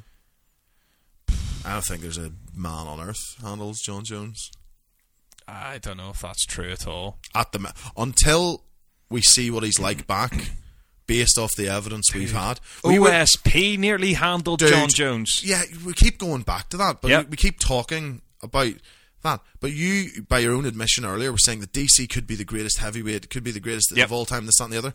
And Jon Jones whipped him twice Yes. badly. And Yes. that is Jon's last And that's wh- performance. yeah, and, but that is why I want to see that fight happen at. I know, no, no, but Plus, one- don't let's not I forget I that he fucking tested positive after it. True. Do you know what I mean? Like, oh yeah, you no, know, no, it's- absolutely, Like, I get your point, performance-wise, but, like, he that's what I'm saying. tested I, positive. Yeah, I can't pick against them, and I can't say people are going to do this, that, that, and the other to him until I see evidence of it. And until that happens, I would pick Jon Jones over any man on earth, whether I like him or detest him out of the out of the cage. Well, it's just just you know, I, I I find it very difficult to garner much respect for somebody who's tested positive for clomiphene, letri- uh, Oh, I'm, I'm not. I'm not. Tur- turinabol. Like you I'm know, not saying that, but like, he's a scumbag, mate. He's it's, he's a I'm, s- I'm not making a comment on him personally. Just I am. He's a his- scumbag. on his body of work. But in terms what- of his professional. No, no, professionalism- but that's I, I'm literally just arguing the point that you said in the next two years someone's going to smash him. I just until I see a drastic change in him as a fighter, I just can't. I can't agree with that. Yeah, well, I, I that's fair Yeah, enough. as for him as a person, don't give a fuck. Well, that's the problem. Is that I think that more people should give a fuck about that because this sport suffers at the hands of people like Jon Jones. Um, it it it carries on the the MMA that the that it's not a sport that it's cage fighting and look at these men you know like Jon Jones has I- single-handedly I kind of get that. Like I, I flip back and forth from this. Like sometimes I do. Oh, it's a sport. It's legitimized. It's this and the other. And then sometimes it is. It is just two guys fighting and. it is the big bad It personalities make it interesting, and you know the It is, but it's The done. fact that it's, Jon but it's always done with respect. Like, No, and, no, no, no, no. no, no. Respect for the sport. You don't have to respect your opponent. That's not my issue with Jon. My issue is with with Jon is that he doesn't respect the sport or respect, you know, the fans because. You know, look, man. You, have you not? se- You've seen the memes of his famous fake tears. You've seen all the bullshit. You know, he did not give a fuck who he nearly killed. He didn't care. He didn't give a shit who he nearly killed. He didn't care that he could potentially, and okay, fair enough, he didn't, but he could have potentially killed an unborn child because of his drug problems and his drink driving and whatever the fuck it is. He just doesn't care about anybody that is not named Jon Jones. But once again, that's I'm like there's lots of detestable people, successful people. I'm not I'm not arguing. Yes, but I would call them scumbags too. I'm not arguing that. No, I'm arguing literally just from when the cage door closes to when it opens. Oh, he's again. one of the best that's ever done it currently. yeah, Yeah. and that's all I'm saying. Yeah, no, I agree with that. I just I'm gassing him in the fire again. I mean, I think he's still in hell from the last time, but I'm Yeah, I just think gonna put him there permanently. Yeah, I'm just he gonna- something. I'm just gonna crank the fucking heat up. Just turn turn the furnace on. Time to get the fucking like it's like the boiler room in the Titanic, just shoveling fucking coal in all day, every day, just permanently. I've got coal on back order for it, mate. Go on back order. I've single handedly fucking made Poland rich. You've been. What? It's one of the like you looked at me there like I'd said something racist. no, not at all. I was just saying it's like literally one of the biggest coal like No, I was welts I was more so exhaling at just the level of the Vitriol towards- yeah, been a bad boy all year, so Santa brings you coal just for this. Yeah, well, oh no, he's like, I mean, like, yeah. So coal mining in Poland produced 144 metric tons of coal. So yeah, it's like 55 percent of the primary. Yeah, yeah. So turns out that I, I just wanted to clarify that I wasn't actually wrong. I was like, Poland is known for coal, right? I had a moment of panic there. Oh my Like, God. Wait, hang on, Poland is known for coal. Please tell me Poland's known for coal, right? Um, but yes, it is, thankfully. Um, but no, fuck him, fuck him. I am literally whatever temperature we can get it up to down there. And if nothing else, tell Heltman's fucking weight cut. The fat bastard. No, he's not fat. he's jacked as fuck. Well, for sainthood, I'd like to bring forth Jon Jones for finally getting back. Do you know what though? Like, uh, love him or hate him, I like. I understand his, the the need for characters like that in the sport. Um, you know, Mayweather, I suppose, is is similar in some ways. Um, obviously, not so much the cookie and hit and run incidents and things like that. But plenty of domestic violence. yes, he has. Yeah. Um, but again, people tune in either to watch him get beat or to watch him. So But it's the exact same thing with Jon Jones. Like uh, that's what I was going to say. Yeah, so from like, you know, I'll I, I, don't think he harms the sport as such because he's the bad guy. I have cried watching. I cried watching Michael Bisping lose. Right. Mm-hmm. I think I might cry if Jon Jones wins. Well, I shall get the Kleenex ready. Please do. It's going to happen, I see you're so confident on that. I'm just. I'm. dude. I think you're overconfident in Gus. Well, he's my favorite fighter, so I Well, would that's say what I mean. so. like, yeah. I think. I th- yeah, you're. Well, I mean, well, okay. Your judgment is okay. Well, ask, with this. riddle me this then. not only is okay. he your favorite fighter, but he is fighting your least favorite fighter. true, so you're not true. But, super But answer me this though. Mm-hmm. Answer me this. Objectively, why is it why is it out of the realms of possibility when Gus clearly won the first two, and to some people, not myself, arguably the third round of the first fight? Why is it that, that it is so ridiculously unlikely?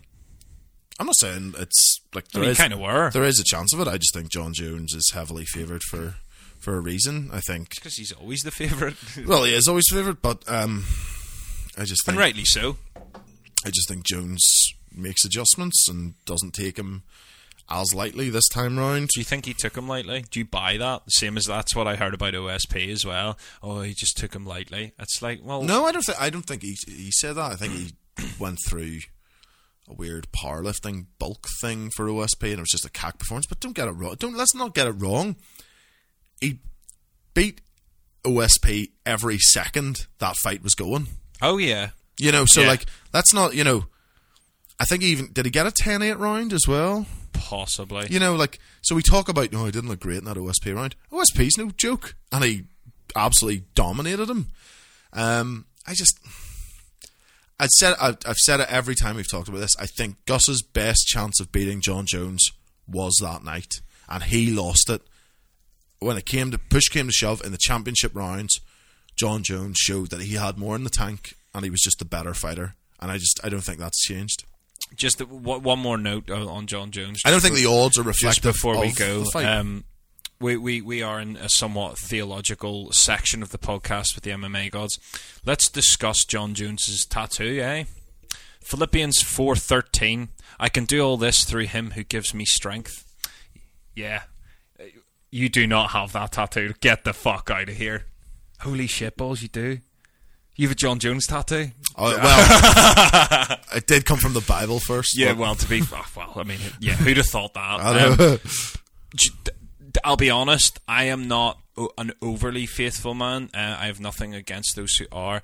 This frustrates me though to read that. That I mean, can you not see how fucking deluded the man is? Like, you can't have something like that and then Oh, get on the way he does. You know, yes, he's run over like, fucking women, as I've- pregnant as women. I've, said, as I've said to you before, his his personality is extremely polarizing, frustrating, hypocritical. He's everything under the sun. He is not my favorite person by any stretch of the of the imagination. All I can say is I can appreciate his ability, regardless. Is the same way as that. Like we were saying, Tiger Woods did some deplorable things within his marriage, but I can appreciate that he's a fucking good golfer. Aye. Michael Jordan got into some bad trouble with gambling, but can but he appreciate. knew how to throw a ball into. a yeah, Mike Tyson is a convicted rapist, but I can appreciate the skill in his boxing. absolutely. And Jon Jones has fallen into that same sort of But I didn't. I'm me. not putting him into. I'm not putting him into. I don't the- think he brings the sport into disrepute. I think if anything, in the same way as Conor, nearly the the more shitty things he he's does. bringing the sport into disrepute too. oh yeah, no, but for bringing At eyes at times, yeah, for, but for bringing eyes and But the And Conor hasn't done anything. Well, I was going to say anything as bad, dude, but then for it's felony assault charges and. yeah. But the the difference with that was that Andrew, we were talking openly about coke use earlier. Look, it's this thing. You know the problem with Jon Jones is he's got a shit PR team and they can't manage it. Mm-hmm. no. but the we problem are. with Jon Jones is that he does his own PR. yeah, but we would be naive to think that these other guys aren't doing it. It's just Of course they are. Of course they are. And So what I'm I was not- going to say. Is the difference is I'm that not- yeah. Conor may be quite obviously taking cocaine, but he's not going out and running over a pregnant women. No. He did speed, granted, but as far as we know, he wasn't on cocaine. So, like, you have to, you know, Cut yeah, him some slack. We've all hit a pregnant woman with our car every now and again. look, uh, not in a long time. So, yeah. I've been But- clean now from Yeah. that. I tried to quit a long time ago. Speaking of which, two weeks clean off cigarettes. Uh, Congratulations. well, almost, almost, nearly, nearly enough time to not have a baby. Are you planning on? No, but if it was, if the two Is that how long you have to be? Uh, incubated? Incubated? putting the putting the. If uh, I was a lady and was looking to get pregnant, I'd have to be off the smokes for two weeks. oh, I don't know. I have no idea. I just well, I don't. What are you do you even have to be off them at all? I just meant like it's not enough time to do anything really. Two weeks is nothing. Your example of two weeks was to have a baby. Yeah, I I kind of fucked up the wording of it, and Yeah, I didn't. And afterwards, I meant like meant like oh, could nearly have had a baby in that time, sarcastically, but Oh, right, just okay. sort of Yeah, you can, ended up long-winded. and, threw me right off there. yeah, it wasn't really anything No. of of note, like. But uh, we don't do edits in this podcast, so it stays in. Like that's how it works. Some we win, some we lose. That was definitely one we lost. Yeah. I lost. uh, we do have a saint though. Um, I'm going to saint both Junior Dos Santos and Big Bam Bam Tuivasa because Beautiful so- couple. beautiful couple, uh, announcing their gay marriage um, And their uh, newborn and their newborn kangaroo. kangaroo, baby. Um, no, there was a photo they put up on Instagram of the two of them, big shit-eating grins in their face, nursing a little kangaroo in blankets, just sharing a bit of the uh, Australian culture before the fight. Um, both of them said very kind words about each other on on social media. Uh, I just like to see this. Um, really, sells though. it'll sell well in Australia, um, and it'll sell the same way as Not that any I other. care. I'm just being a dick. yeah, but it'll sell the same way as any other fight night card does. Exactly. Um, but but- the- but those assholes like Jon Jones. I know, right? Yeah, the dinero comes out. I know this is the problem, but it's because, as I said, Dude, it's whether just- people love him or not, they'll pay just- to watch it. It's pro wrestling. People will pay to see that guy get his comeuppance. Yeah, But the unfortunate thing is, Sometimes this is, they don't. This is the real world, and he mightn't. yeah, I know, I know. I love it. I love it. Um, because this is the thing: is like, I, if Gus gets beaten, I won't be crying because Gus lost. I'll be crying because he didn't beat Jon Jones. You'll be crying for both. You'll be double crying. You'll be so dehydrated from tears. Yeah. You'll be like a dried out be like sponge. a weight, and then if I'm ever cutting weight, I'll just rewatch that it. fight. I just get I'll get choked up, Yeah. cry the weight out Made it to welterweight. It was that sad.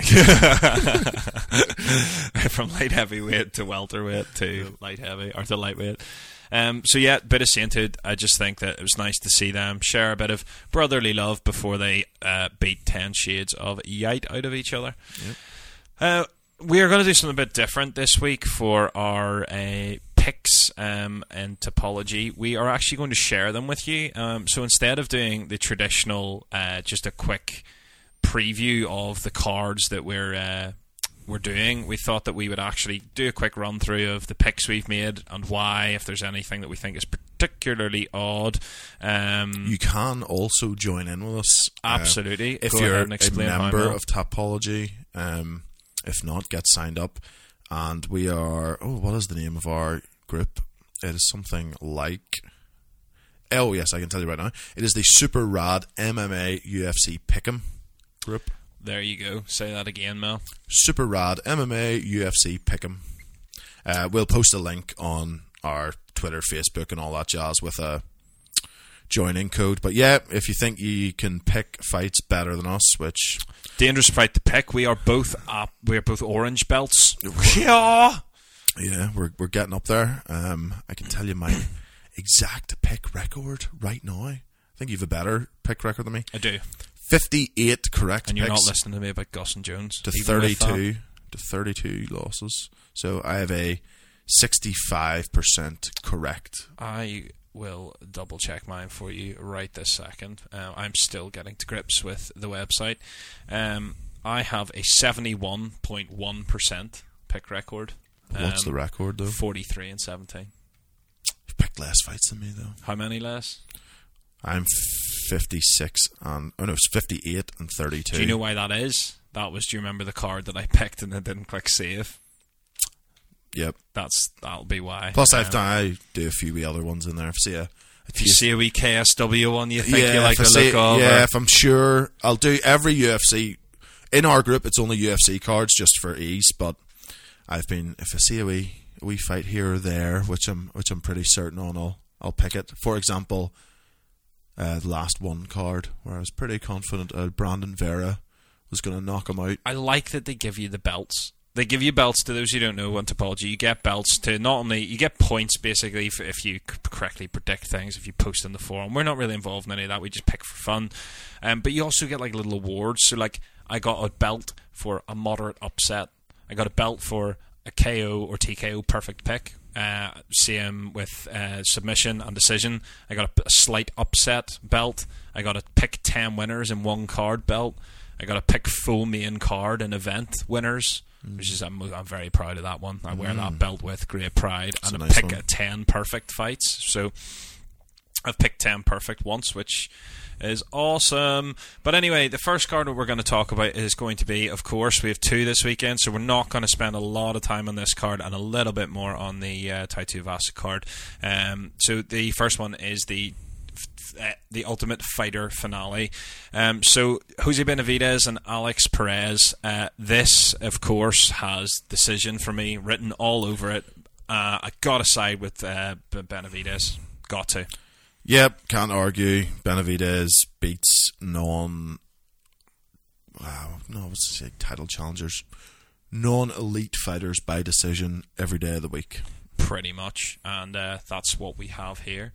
Um, the next fight is uh, Kevin Aguilar versus Rick Glenn. By the way, there are other fights. We're just focusing on the sort of the the, the more uh, public domain ones, but for the sake of time here.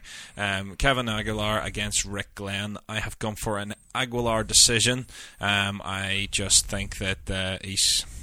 I mean, he's, he's, he has to be fair. He is only coming from the um, the contender series. Uh, used to fight for LFA. I just think his record. I, I like his record. Um, you know, uh, uh, Rick Glenn, I, I believe, is favoured heavily. Um, I just have a feeling about this, and I think I'd said to you when we were picking it that it was a gut thing. Yeah, I've gone uh, Rick Glenn, Rick Glenn by decision. Safe bet. It is. He's beaten some some good guys. Dennis Bermudez, Phillipe Nover, you know, by decision, and even the fights he's lost, he hasn't been finished. Um, just way more experienced, especially within the UFC. Um, yeah, I think it's not a real strong feeling either way, but it's more of like, like you said, a safe bet. The next fight, Antonia Shevchenko, of course, sister of uh, well, Bullet. Joanna Jędrzejczyk, of course. uh, yeah, of uh, Bullet Valentina Shevchenko. Uh, she is fighting Ji Yeon Kim. Um, I hope I said that right to our Asian listeners. I do apologize if I have not. Uh, my Asian pronunciation, but in particular, South Korean, isn't really known for its. Uh, Your, your North Korean's pretty good though. my North Korean's great, much better. Um, but uh, yeah, I. It is a tough fight. It's closer than I think a lot of people think. Um, Yeah. I mean, the, the Tapology picks have Shevchenko winning by 92% to 8 margin. I don't have that at all. Um, in fact, this is actually one that if you're a betting person, you would probably get odds that might. In fact, yes, there we are, plus 190. You know, that's not too bad. I have Shevchenko winning this. So do I, but what I'm saying is, I she's from Kyrgyz, Kry- Kyrgyzstan? Kyrgyzstan? Ki- oh god, I have absolutely no idea how to pronounce that. Turns out my Fighting out of Peru, fighting out of Peru, yeah. Kyrgyzstan. Um, I think that uh, you know, look, you know, she's uh, Kim has wins over you know um, Melinda Fabian and uh, Justin Justine Kish. Um, you know, it's not it's not a lot you know to, to, to write about, but uh, I just think that this could be closer than people think. We don't know a great deal about Shevchenko- Shevchenko yet. I think Shevchenko's going to light her up on the feet for three rounds. Do you think it's going to be a TKO? No, I think it'll go the full three. Um, She is known for that, to be fair. Although she did get a finish in her. Um, with knees. Yes. But no, I, I just. Yeah, I just think Shevchenko probably outclass her. If she's anything, I haven't seen too much of her, um, but if she fights like her sister, I have Shevchenko by decision. Uh, I I do agree. I just think that this fight is one of the ones that could potentially maybe be a little iffy. Um, we're up to Edmund Shabazayan, I believe. Shabazian, Shabazian. Shabazian, Edmund Shabazian. Edmund that sounds better, doesn't it? Edmund Shabazian. Edmund versus Darren Shabazian Stewart. um, versus Darren Stewart. Yeah, um, I have Stewart by KO in round one in this. Um, Stewart's record not the best, um, but that said, the people he's lost to: Francimar Barroso, um, Carl Robertson. Who's a Yeah, monster. who's a monster. Lost by submission to Robertson. Shockingly, which does bring questions about his ground game, to be honest, because Robertson, as we know, high Striker, level yeah. striker, um, and lost to my boy, and more importantly, my missus's future husband, Julian Marquez. the three of you will be very happy together. Uh, yeah, well, dude, a beard like that, I don't mind a beard like that. That's cool by me. He's he's probably, I said this before, quietly going about getting the best beard in MMA. Where's he been? Injured. Injured, yeah. surgery? Um, it's a good question, actually. I would. Um, Feels like a long time where where has he been? He's been in in my missus' wardrobe, hiding when I'm out of work. tied up. um, was that an impression of our Chihuahua? I was thinking more Oh, Julian. Julian. with, his- in his mouth for or some something. reason, when he's in pain, he just lets out this terrible girly yelp. um, he, so Darren Stewart last knocked out Charles Byrd um, with an elbow. Um, the problem we have with Edmund Look, Stewart either knocks you out or you tap him. It seems to be that way. He's fought against higher ranked guys for longer. It's hard to pick against him. I think. But uh, first round feeling out process, I've gone Stewart KO in the second. I've gone for a first. I think that the Stewart, I mean, he does have power, um, especially at that weight class. Um, yeah, well, say especially that weight class. Tons of middleweights have power, but like as in, he just seems to have a bit of extra spice. And uh, I think that I think that Stewart overwhelms him in the first. Um, but there are thirty percent of people who disagree. So make your own calls. The next one is actually a really sad one in a way. Um, Pedro Munhoz versus Bryan Caraway. Every time we talked about this before, anytime I hear about Bryan Caraway, I just feel sad. He's no longer with Miesha. I know, but I, I don't even know them, and I don't know what went on. But They it just seemed all so seemed happy. shit. It just all seemed real shit, and it seemed like, it, like obviously in a breakup, like nobody wins. Like Maybe even was even the person leaving, it's it's shit. But like, Maybe it, it just felt like he got shot on. Maybe he was an excellent training partner, and then when she retired, just didn't need him anymore. Don't, don't need you no more. No. I don't need you to help me cut weight anymore. Nah, we're good. Perhaps. Who's that um, guy? Oh, I'm pregnant. Bam, Bam. done. Sorry, Bryan. Um, yeah, per Bryan Caraway. Anyway, enough sympathy with him. He is the slight underdog in this. I do have Pedro Munhoz by decision, although Caraway has a knack of. He has done this to me before. I didn't fancy him against uh, Aljamain Sterling, and he found a way to win. Um, I didn't like him against uh, uh, Eddie Wineland. Um, and he won, but he has had injuries. He's been out for a long time He is very inactive. very inactive. His last fight against Cody Stamann, he lost, and you know you got to think that Pedro Munhoz beat Stamann, Cody Stamann. Sorry, Damon. Um, yeah, I've gone Munhoz by decision. You don't really finish Bryan Caraway.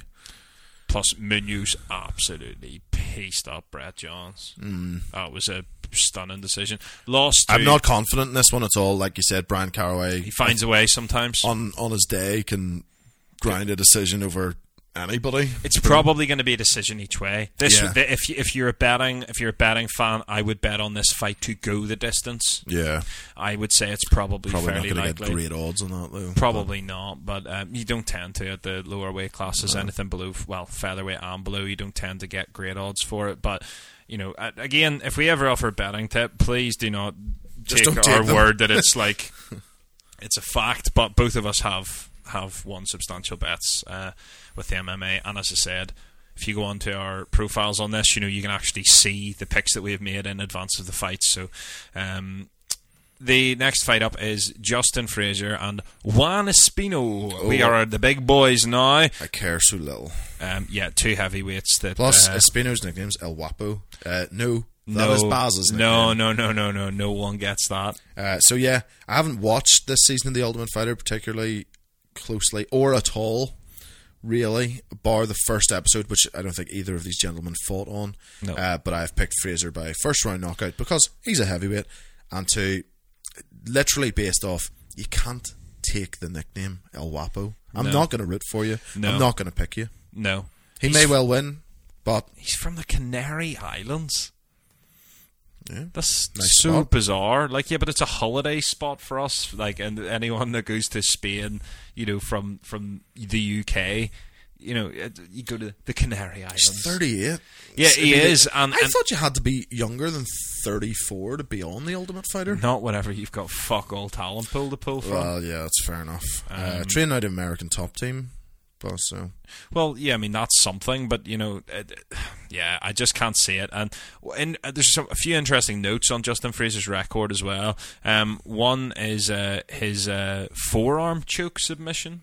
oh, really. Yeah, um, which was 10 months ago against Parnell Davis.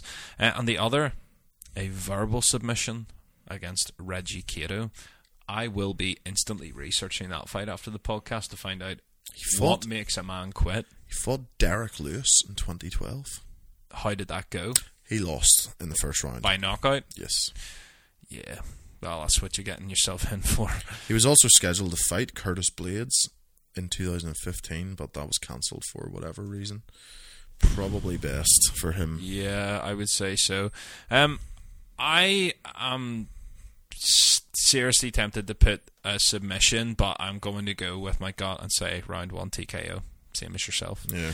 The main event and arguably the most difficult one to pick. Not. Really? No, I have no struggles in this whatsoever. Usman round two TKO. I obviously I'm not confident in the round, um, but I am confident that Usman finishes him. Really? Yeah, D- Dos Anjos is notoriously tough. His chin is ridiculous, and his cardio is off the fucking chain. But Usman fights like Colby, right? I have Usman by decision. I just don't think he has enough pop or threat on the ground, and I think Dos Anjos' submission game, both offensively and defensively, is enough to, True. to stall it out. I think he gets pieced up with short shots against the cage, elbows, horrible looping hooks br- on the break, and I think he just, I think he just gets wound. Gr- I think the only the only thing battered. stopping Usman from being, you know, a big draw is that he just doesn't have. You know, he may prove me wrong, but at what we've seen of him, he just doesn't have big power. I, yeah, I mean, I, He's a bit of a grinder, and I can see him. He'll be physically a lot bigger than Dos Anjos. I just see him grinding him down. He fights like uh, Colby, but hits harder than Colby. I don't know necessarily. I think it'll look pretty much the same way. Like I think Dos Anjos will will struggle, might win a round. You know, it- like I've underestimated Dos Anjos before. Same. That is one thing that I am worried about. He could easily. The decision could go the other way. We could be completely wrong. I just think, yeah, I think There's enough striking danger from Dos Anjos to keep Usman at that's why I distance for a think bit. like, I think your assessment that he's a bit like Covington is is right, and I think the fight probably looks the exact same. I think it's going to be similar. I just think that Usman has a little more pop than Colby and is able to the, the shots that he gets, he'll, he'll make them count a bit more. However, if I was to make a case for Dos Anjos, it's that his kicks are much more varied. His he is much less. Uh, much more dynamic on the feet, much less predictable on the feet, and he could potentially keep Usman at distance for a while. I just think Usman is great at risk management. yes, He just will not get himself into an environment where he is in he is in danger, and I think the the big danger with Dos Anjos at, at the minute is uh, in in the striking distance. Um, they nearly cancel each other out in the ground, but obviously with the size and the strength advantage being for Usman and the the better top control, um, I just see him pressing them against the cage and just grind them down. I just can't see Dos Anjos getting finished, but I don't know. The wheels have got to fall off sometime. That is absolutely true. Uh, the the main card in Australia, or not the main card, the card in Australia is, of course, the one that we are going to have to discuss next. Now, if you just bear with me while I try and na- navigate my way around this website, which I'm still getting to grips with, um, I shall bring thy picks up. Um, is there any fights in particular that you're really stoked to see on this? Well, as you know, I am for my sins Shogun who's biggest fan. Yeah, you got totes emotion at the last one. I did. Um, so obviously, I'm ex- like I like seeing her, but when I say I like watching her, I'm now filled with that dread. But at the same time, oh no, what have I done? yeah. But at the same time, it's like watching BJ Penn at the minute. It's like, oh, it's BJ Penn, but I know, I know I'm in for for some heartbreak.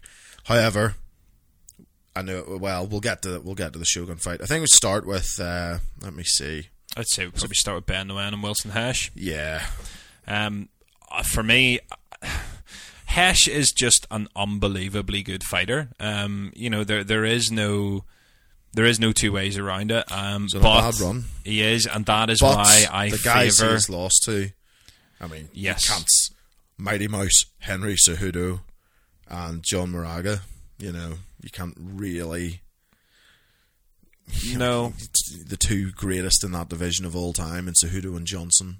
No, that is true. I just personally think that Ben Nguyen is young, coming off. He did come off that loss to um, Jussier Formiga, um, but he went on to, you know, to, to much bigger things.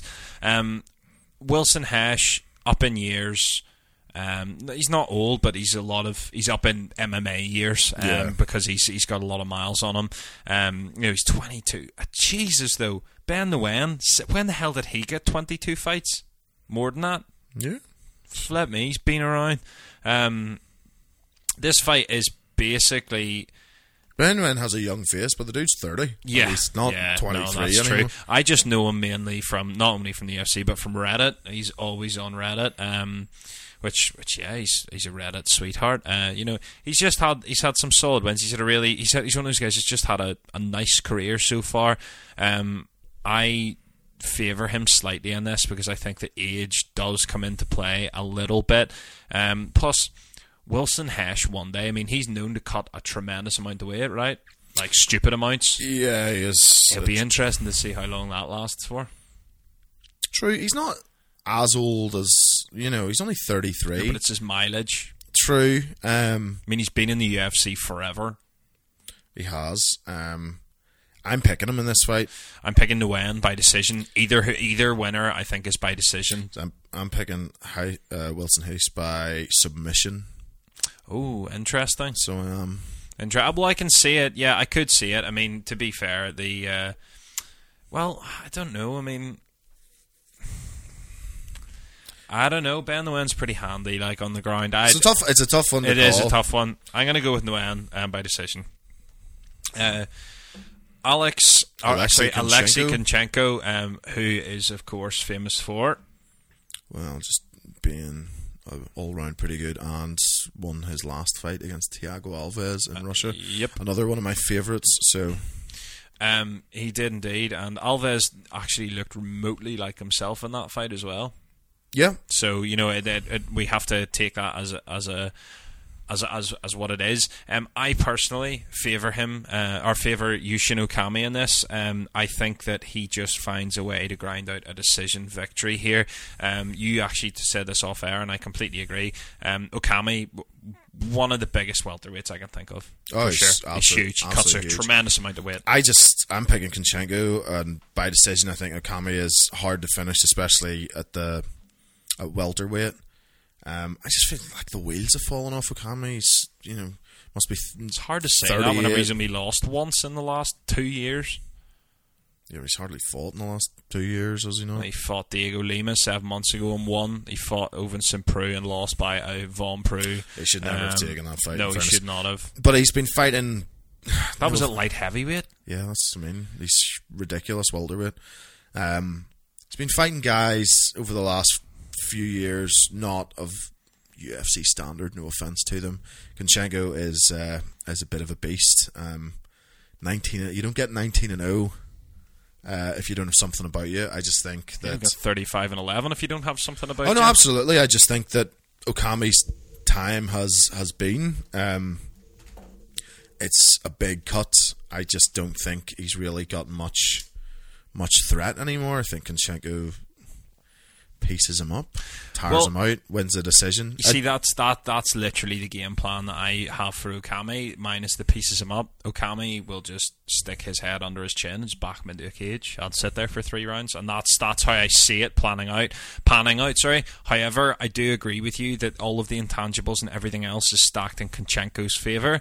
So what I will say is this is, and this this is going to sound a bit wishy washy, but this is one of those fights that it literally is game plan versus game plan. Like whoever can be, implement their game plan first Yeah. is likely to do it. I think that Okami's game plan is always and will always be to put you against the cage and just grind you out. And I I just don't know if Kunchenko's This is a- this- experience level. Well, this is a good test for Konchenko.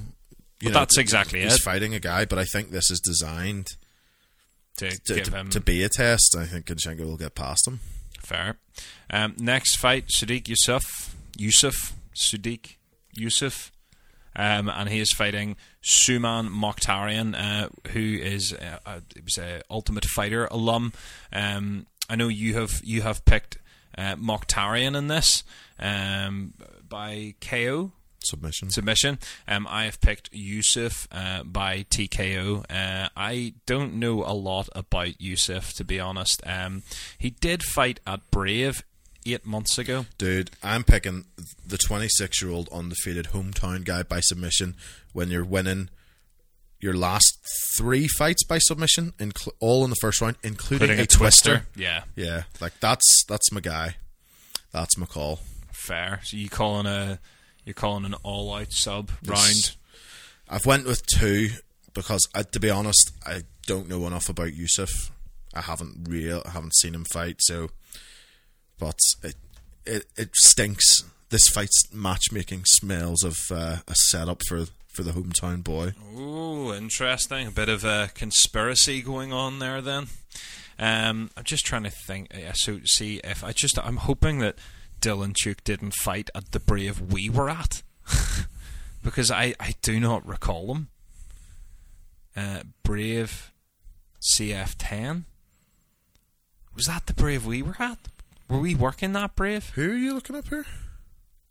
Hang on. Oh no, it wasn't. It was the one before the one we were at. Um, his opponent. Um, I'm looking at uh, Yusuf? Yusuf, yeah. So he fought at Brave CF10, which was in Jordan, which, if I recall correctly, was the one just before Belfast. Yeah. So yeah, I was I just worried in case we'd actually seen him fight, and then like Live, we're like, yeah, like, you're like "I've no idea, the guy." no idea, don't know a lot about him. Um, so anyway, um, the next fight back on to slightly more interesting fights.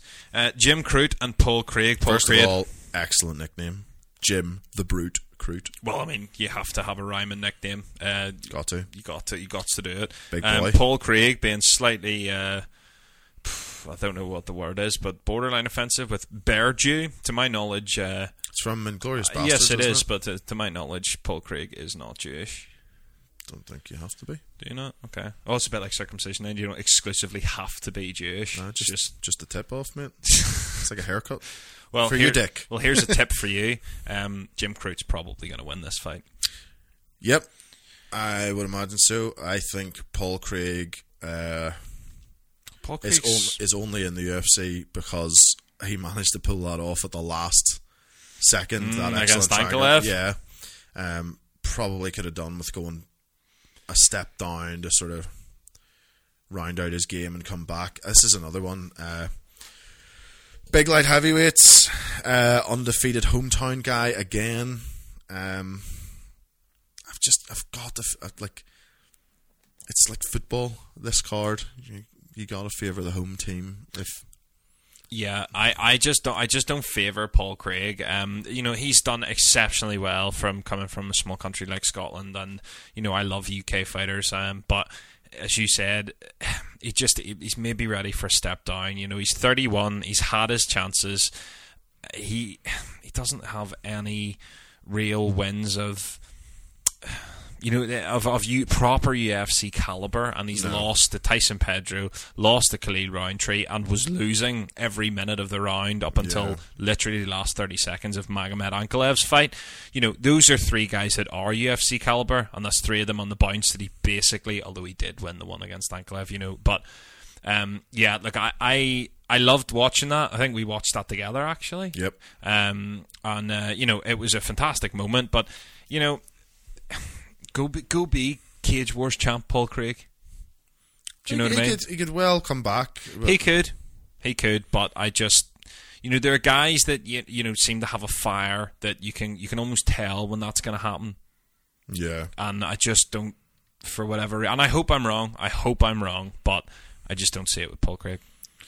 Fair enough. Um, Jake Matthews and Anthony Martin. Uh, I have to favour Matthews in this. I just yeah, have to. he's just ever improving. Physically, he looked like a different human being in his last fight. Oh, he looked tremendous. But here's a, a stat which may shock you.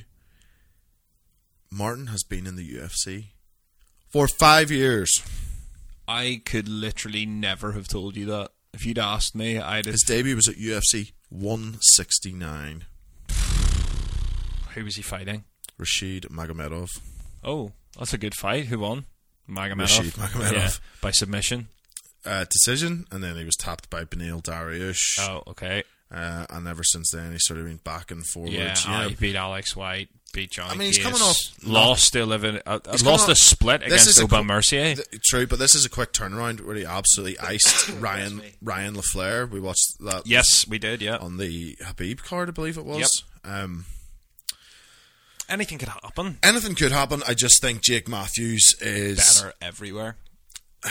and he's ever improving. Yeah, and he's Um, young. He's still super young. The, Jake Matthews is quietly going about being one of the hot prospects, and I mean legitimate hot prospects. Do you remember earlier on, coming full circle, whenever I said about Sage should have just been f- given guys on his level to season him by the UFC instead of them being like he needs to go somewhere else for seasoning. No, just because he's not ready for you to make a money fight off him doesn't mean you could just ship him off somewhere else. It means that you just keep working with him because if you believe in him, that's what you should do. UFC quietly just going about doing that with Jake Matthews. He's also been in the UFC a long time as well. Like he's also been there since 2014. That's Um, crazy. It is, isn't it? Uh, his only losses are to big, you know, fairly big name guys: James Vick, Kevin Lee. Okay, Andrew Holbrook was, you know, not on that level, but No. it was a split decision. Hey, we all have one like that. Yeah, but uh, look, I mean, he's been looking great recently. Um, he's really like filling out his frame. Yeah. Um, well, it's it's his age too. You know, he'll be coming into that you know that age Mid-twenties, range where yeah. he's going to start to actually. I just think again, this is you know Anthony Martin is a good next level test. A guy who's been around, fought some big names, coming off. You know, he's on a good win streak. I like this fight, but I think Jake Matthews takes it. I have him by decision. That's how I have it going down. Also, Um, that's I suppose Matthews is. Uh, I, I'll not say his Achilles heel because he is winning, but he tends to win. Well, I don't know. He's won his last few by decision. Like he does, he's a good submission record as well. But I just Anthony Martin could you know cancel cancel that out with a with a grappling being and on the feet. Jake doesn't really have that you know scary knockout power, but he could be developing it. He could we be. so you never He know. could be. I've gone Matthews by decision. the same. Uh, the next fight, and one that I'm sorry to to tell you, um, the Shogun Rua against Tyson Pedro. Yeah, I have gone Shogun first round knockout. have you actually?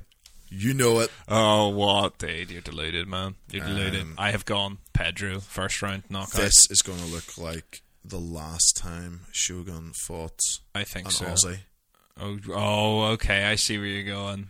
Uh, I'm not so sure about that though, bro. Where he took James Te Huna's head off. Yeah, but like you need to Also in Australia that fight. So look. Shogun Rua, Undefeated Shogun Rua is 37 years old, right? you mean young? 37 years young. and six days, thirty-seven and six six days young.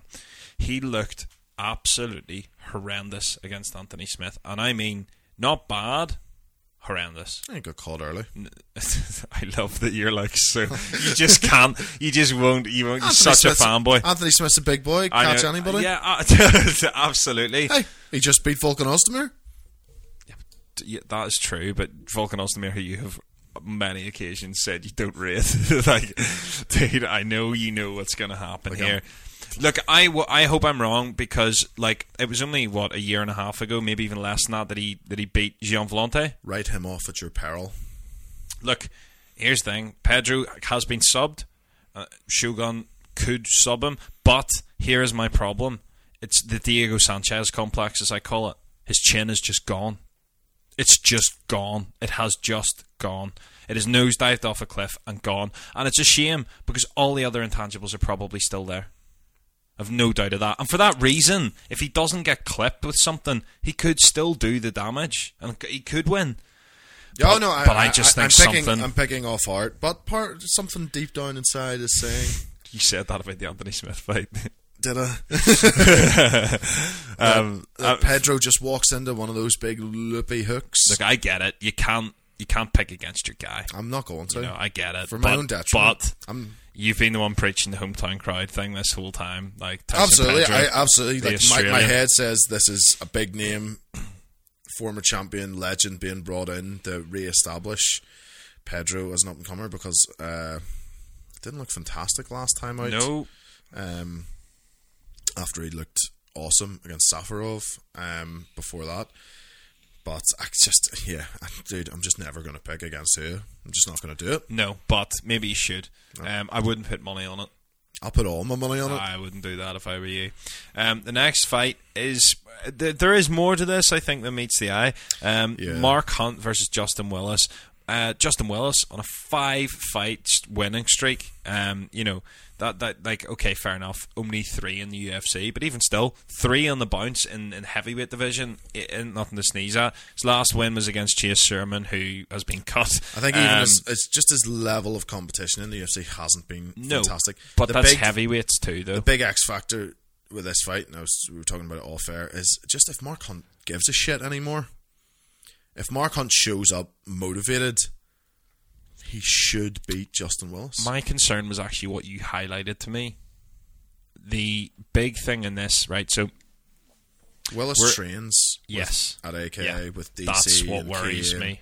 And like the game plan to beat Mark Hunt in recent years has to be Clinch him, clinch take him, him take him down. down, and batter him. yeah, Um, which and and the thing is too, like you know, Willis like Hunt cuts to two sixty five. Yeah, He's a proper proper heavyweight.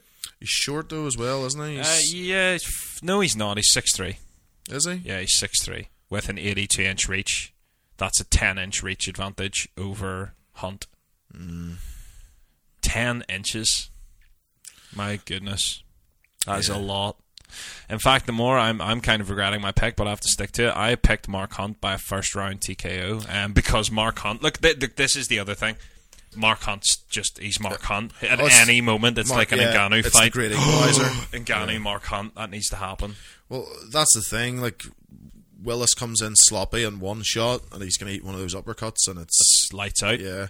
I also have went Hunt, uh, probably a sentimental pick as well. I've gone for a second round knockout after maybe having a you know bit of a hairy first round. It could be. It could well be. I hope that Mark Hunt has taken this one seriously and isn't just you know running out.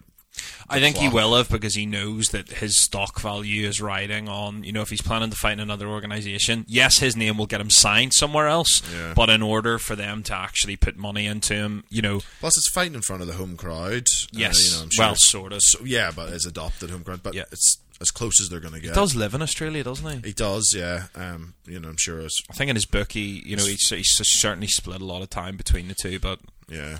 Um, the main event, one of my all-time favorite fighters, Junior Dos Santos, fighting Tai Tuivasa. I have gone for Dos Santos. I have gone for a TKO, and I have gone for the third round. Now, d- please, people, do get involved with these picks because we have, excuse me, we have great fun doing them. We are we don't necessarily get the round or the method right every time. We're normally pretty good at the straight up just who wins, uh, but it's it's great fun, and uh, you absolutely should get involved. And, and as as we said, we'll be sharing the link to do that on our uh, on our Twitter and our social media. Um, the reason I've gone for Dos Santos is because he is just cleaner technically.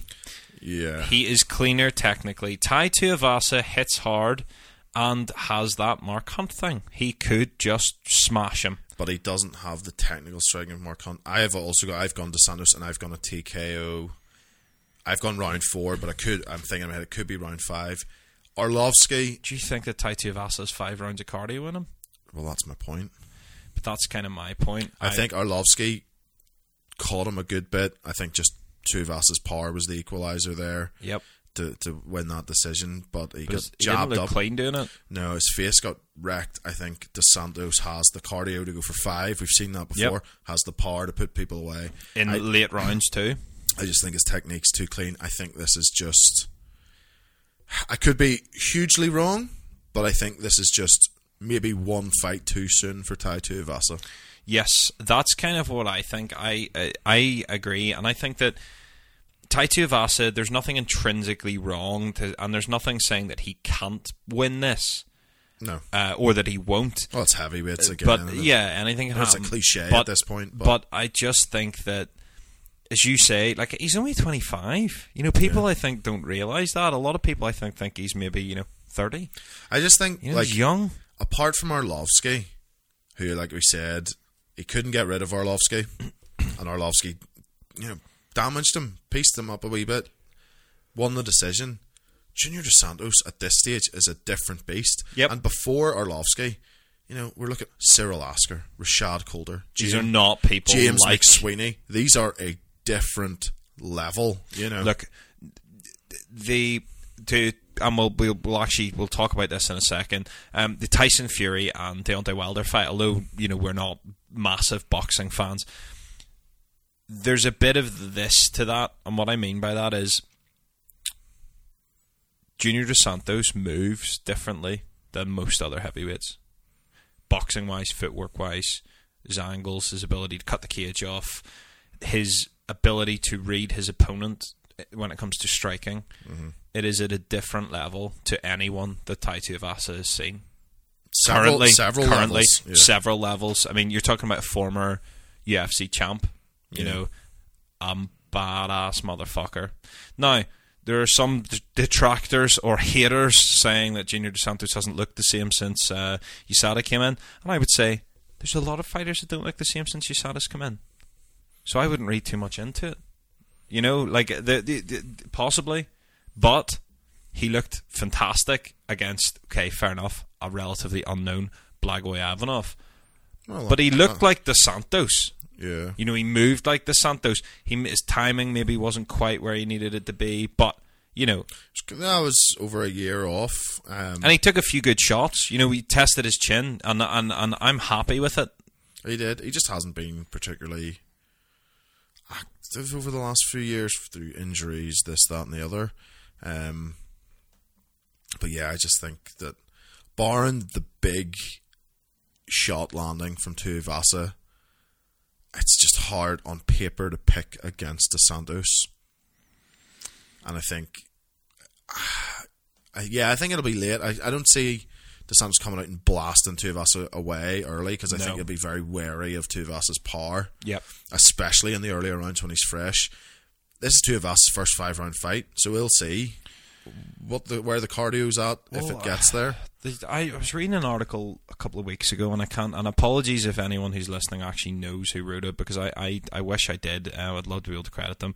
Um, but it was talking about how there's a lot of science suggesting that what you might be better doing for five round fights is training like a five round, training like a three round fight, Really? because of the amount of depletion that you experience training four or five rounds of it, because there's literally nothing Yeah. that can prepare you for it. Um, so it'll be interesting because sometimes you see this like there's just this autopilot thing that happens in a, in a positive way where you just go into fuck it mode and you see it in five round fights particularly in the last two rounds where it's like they just keep going and That's going true. and going I'm- like I'm not I'm not basing off this because we've seen guys uh, who look like Tai Tuivasa would be able to go, but like if you, you know, T- Tuivasa is from the looks of it carrying. Now I haven't seen him weigh in for this fight No, yet. Hasn't happened he's yet. carrying a lot of fat. He's, yeah, he's carrying a good bit of body fat. Um, Junior Dos Santos is not. no. Um, And is- but and- and is is- on the flip side is more heavily muscled, which needs more blood. So I don't know.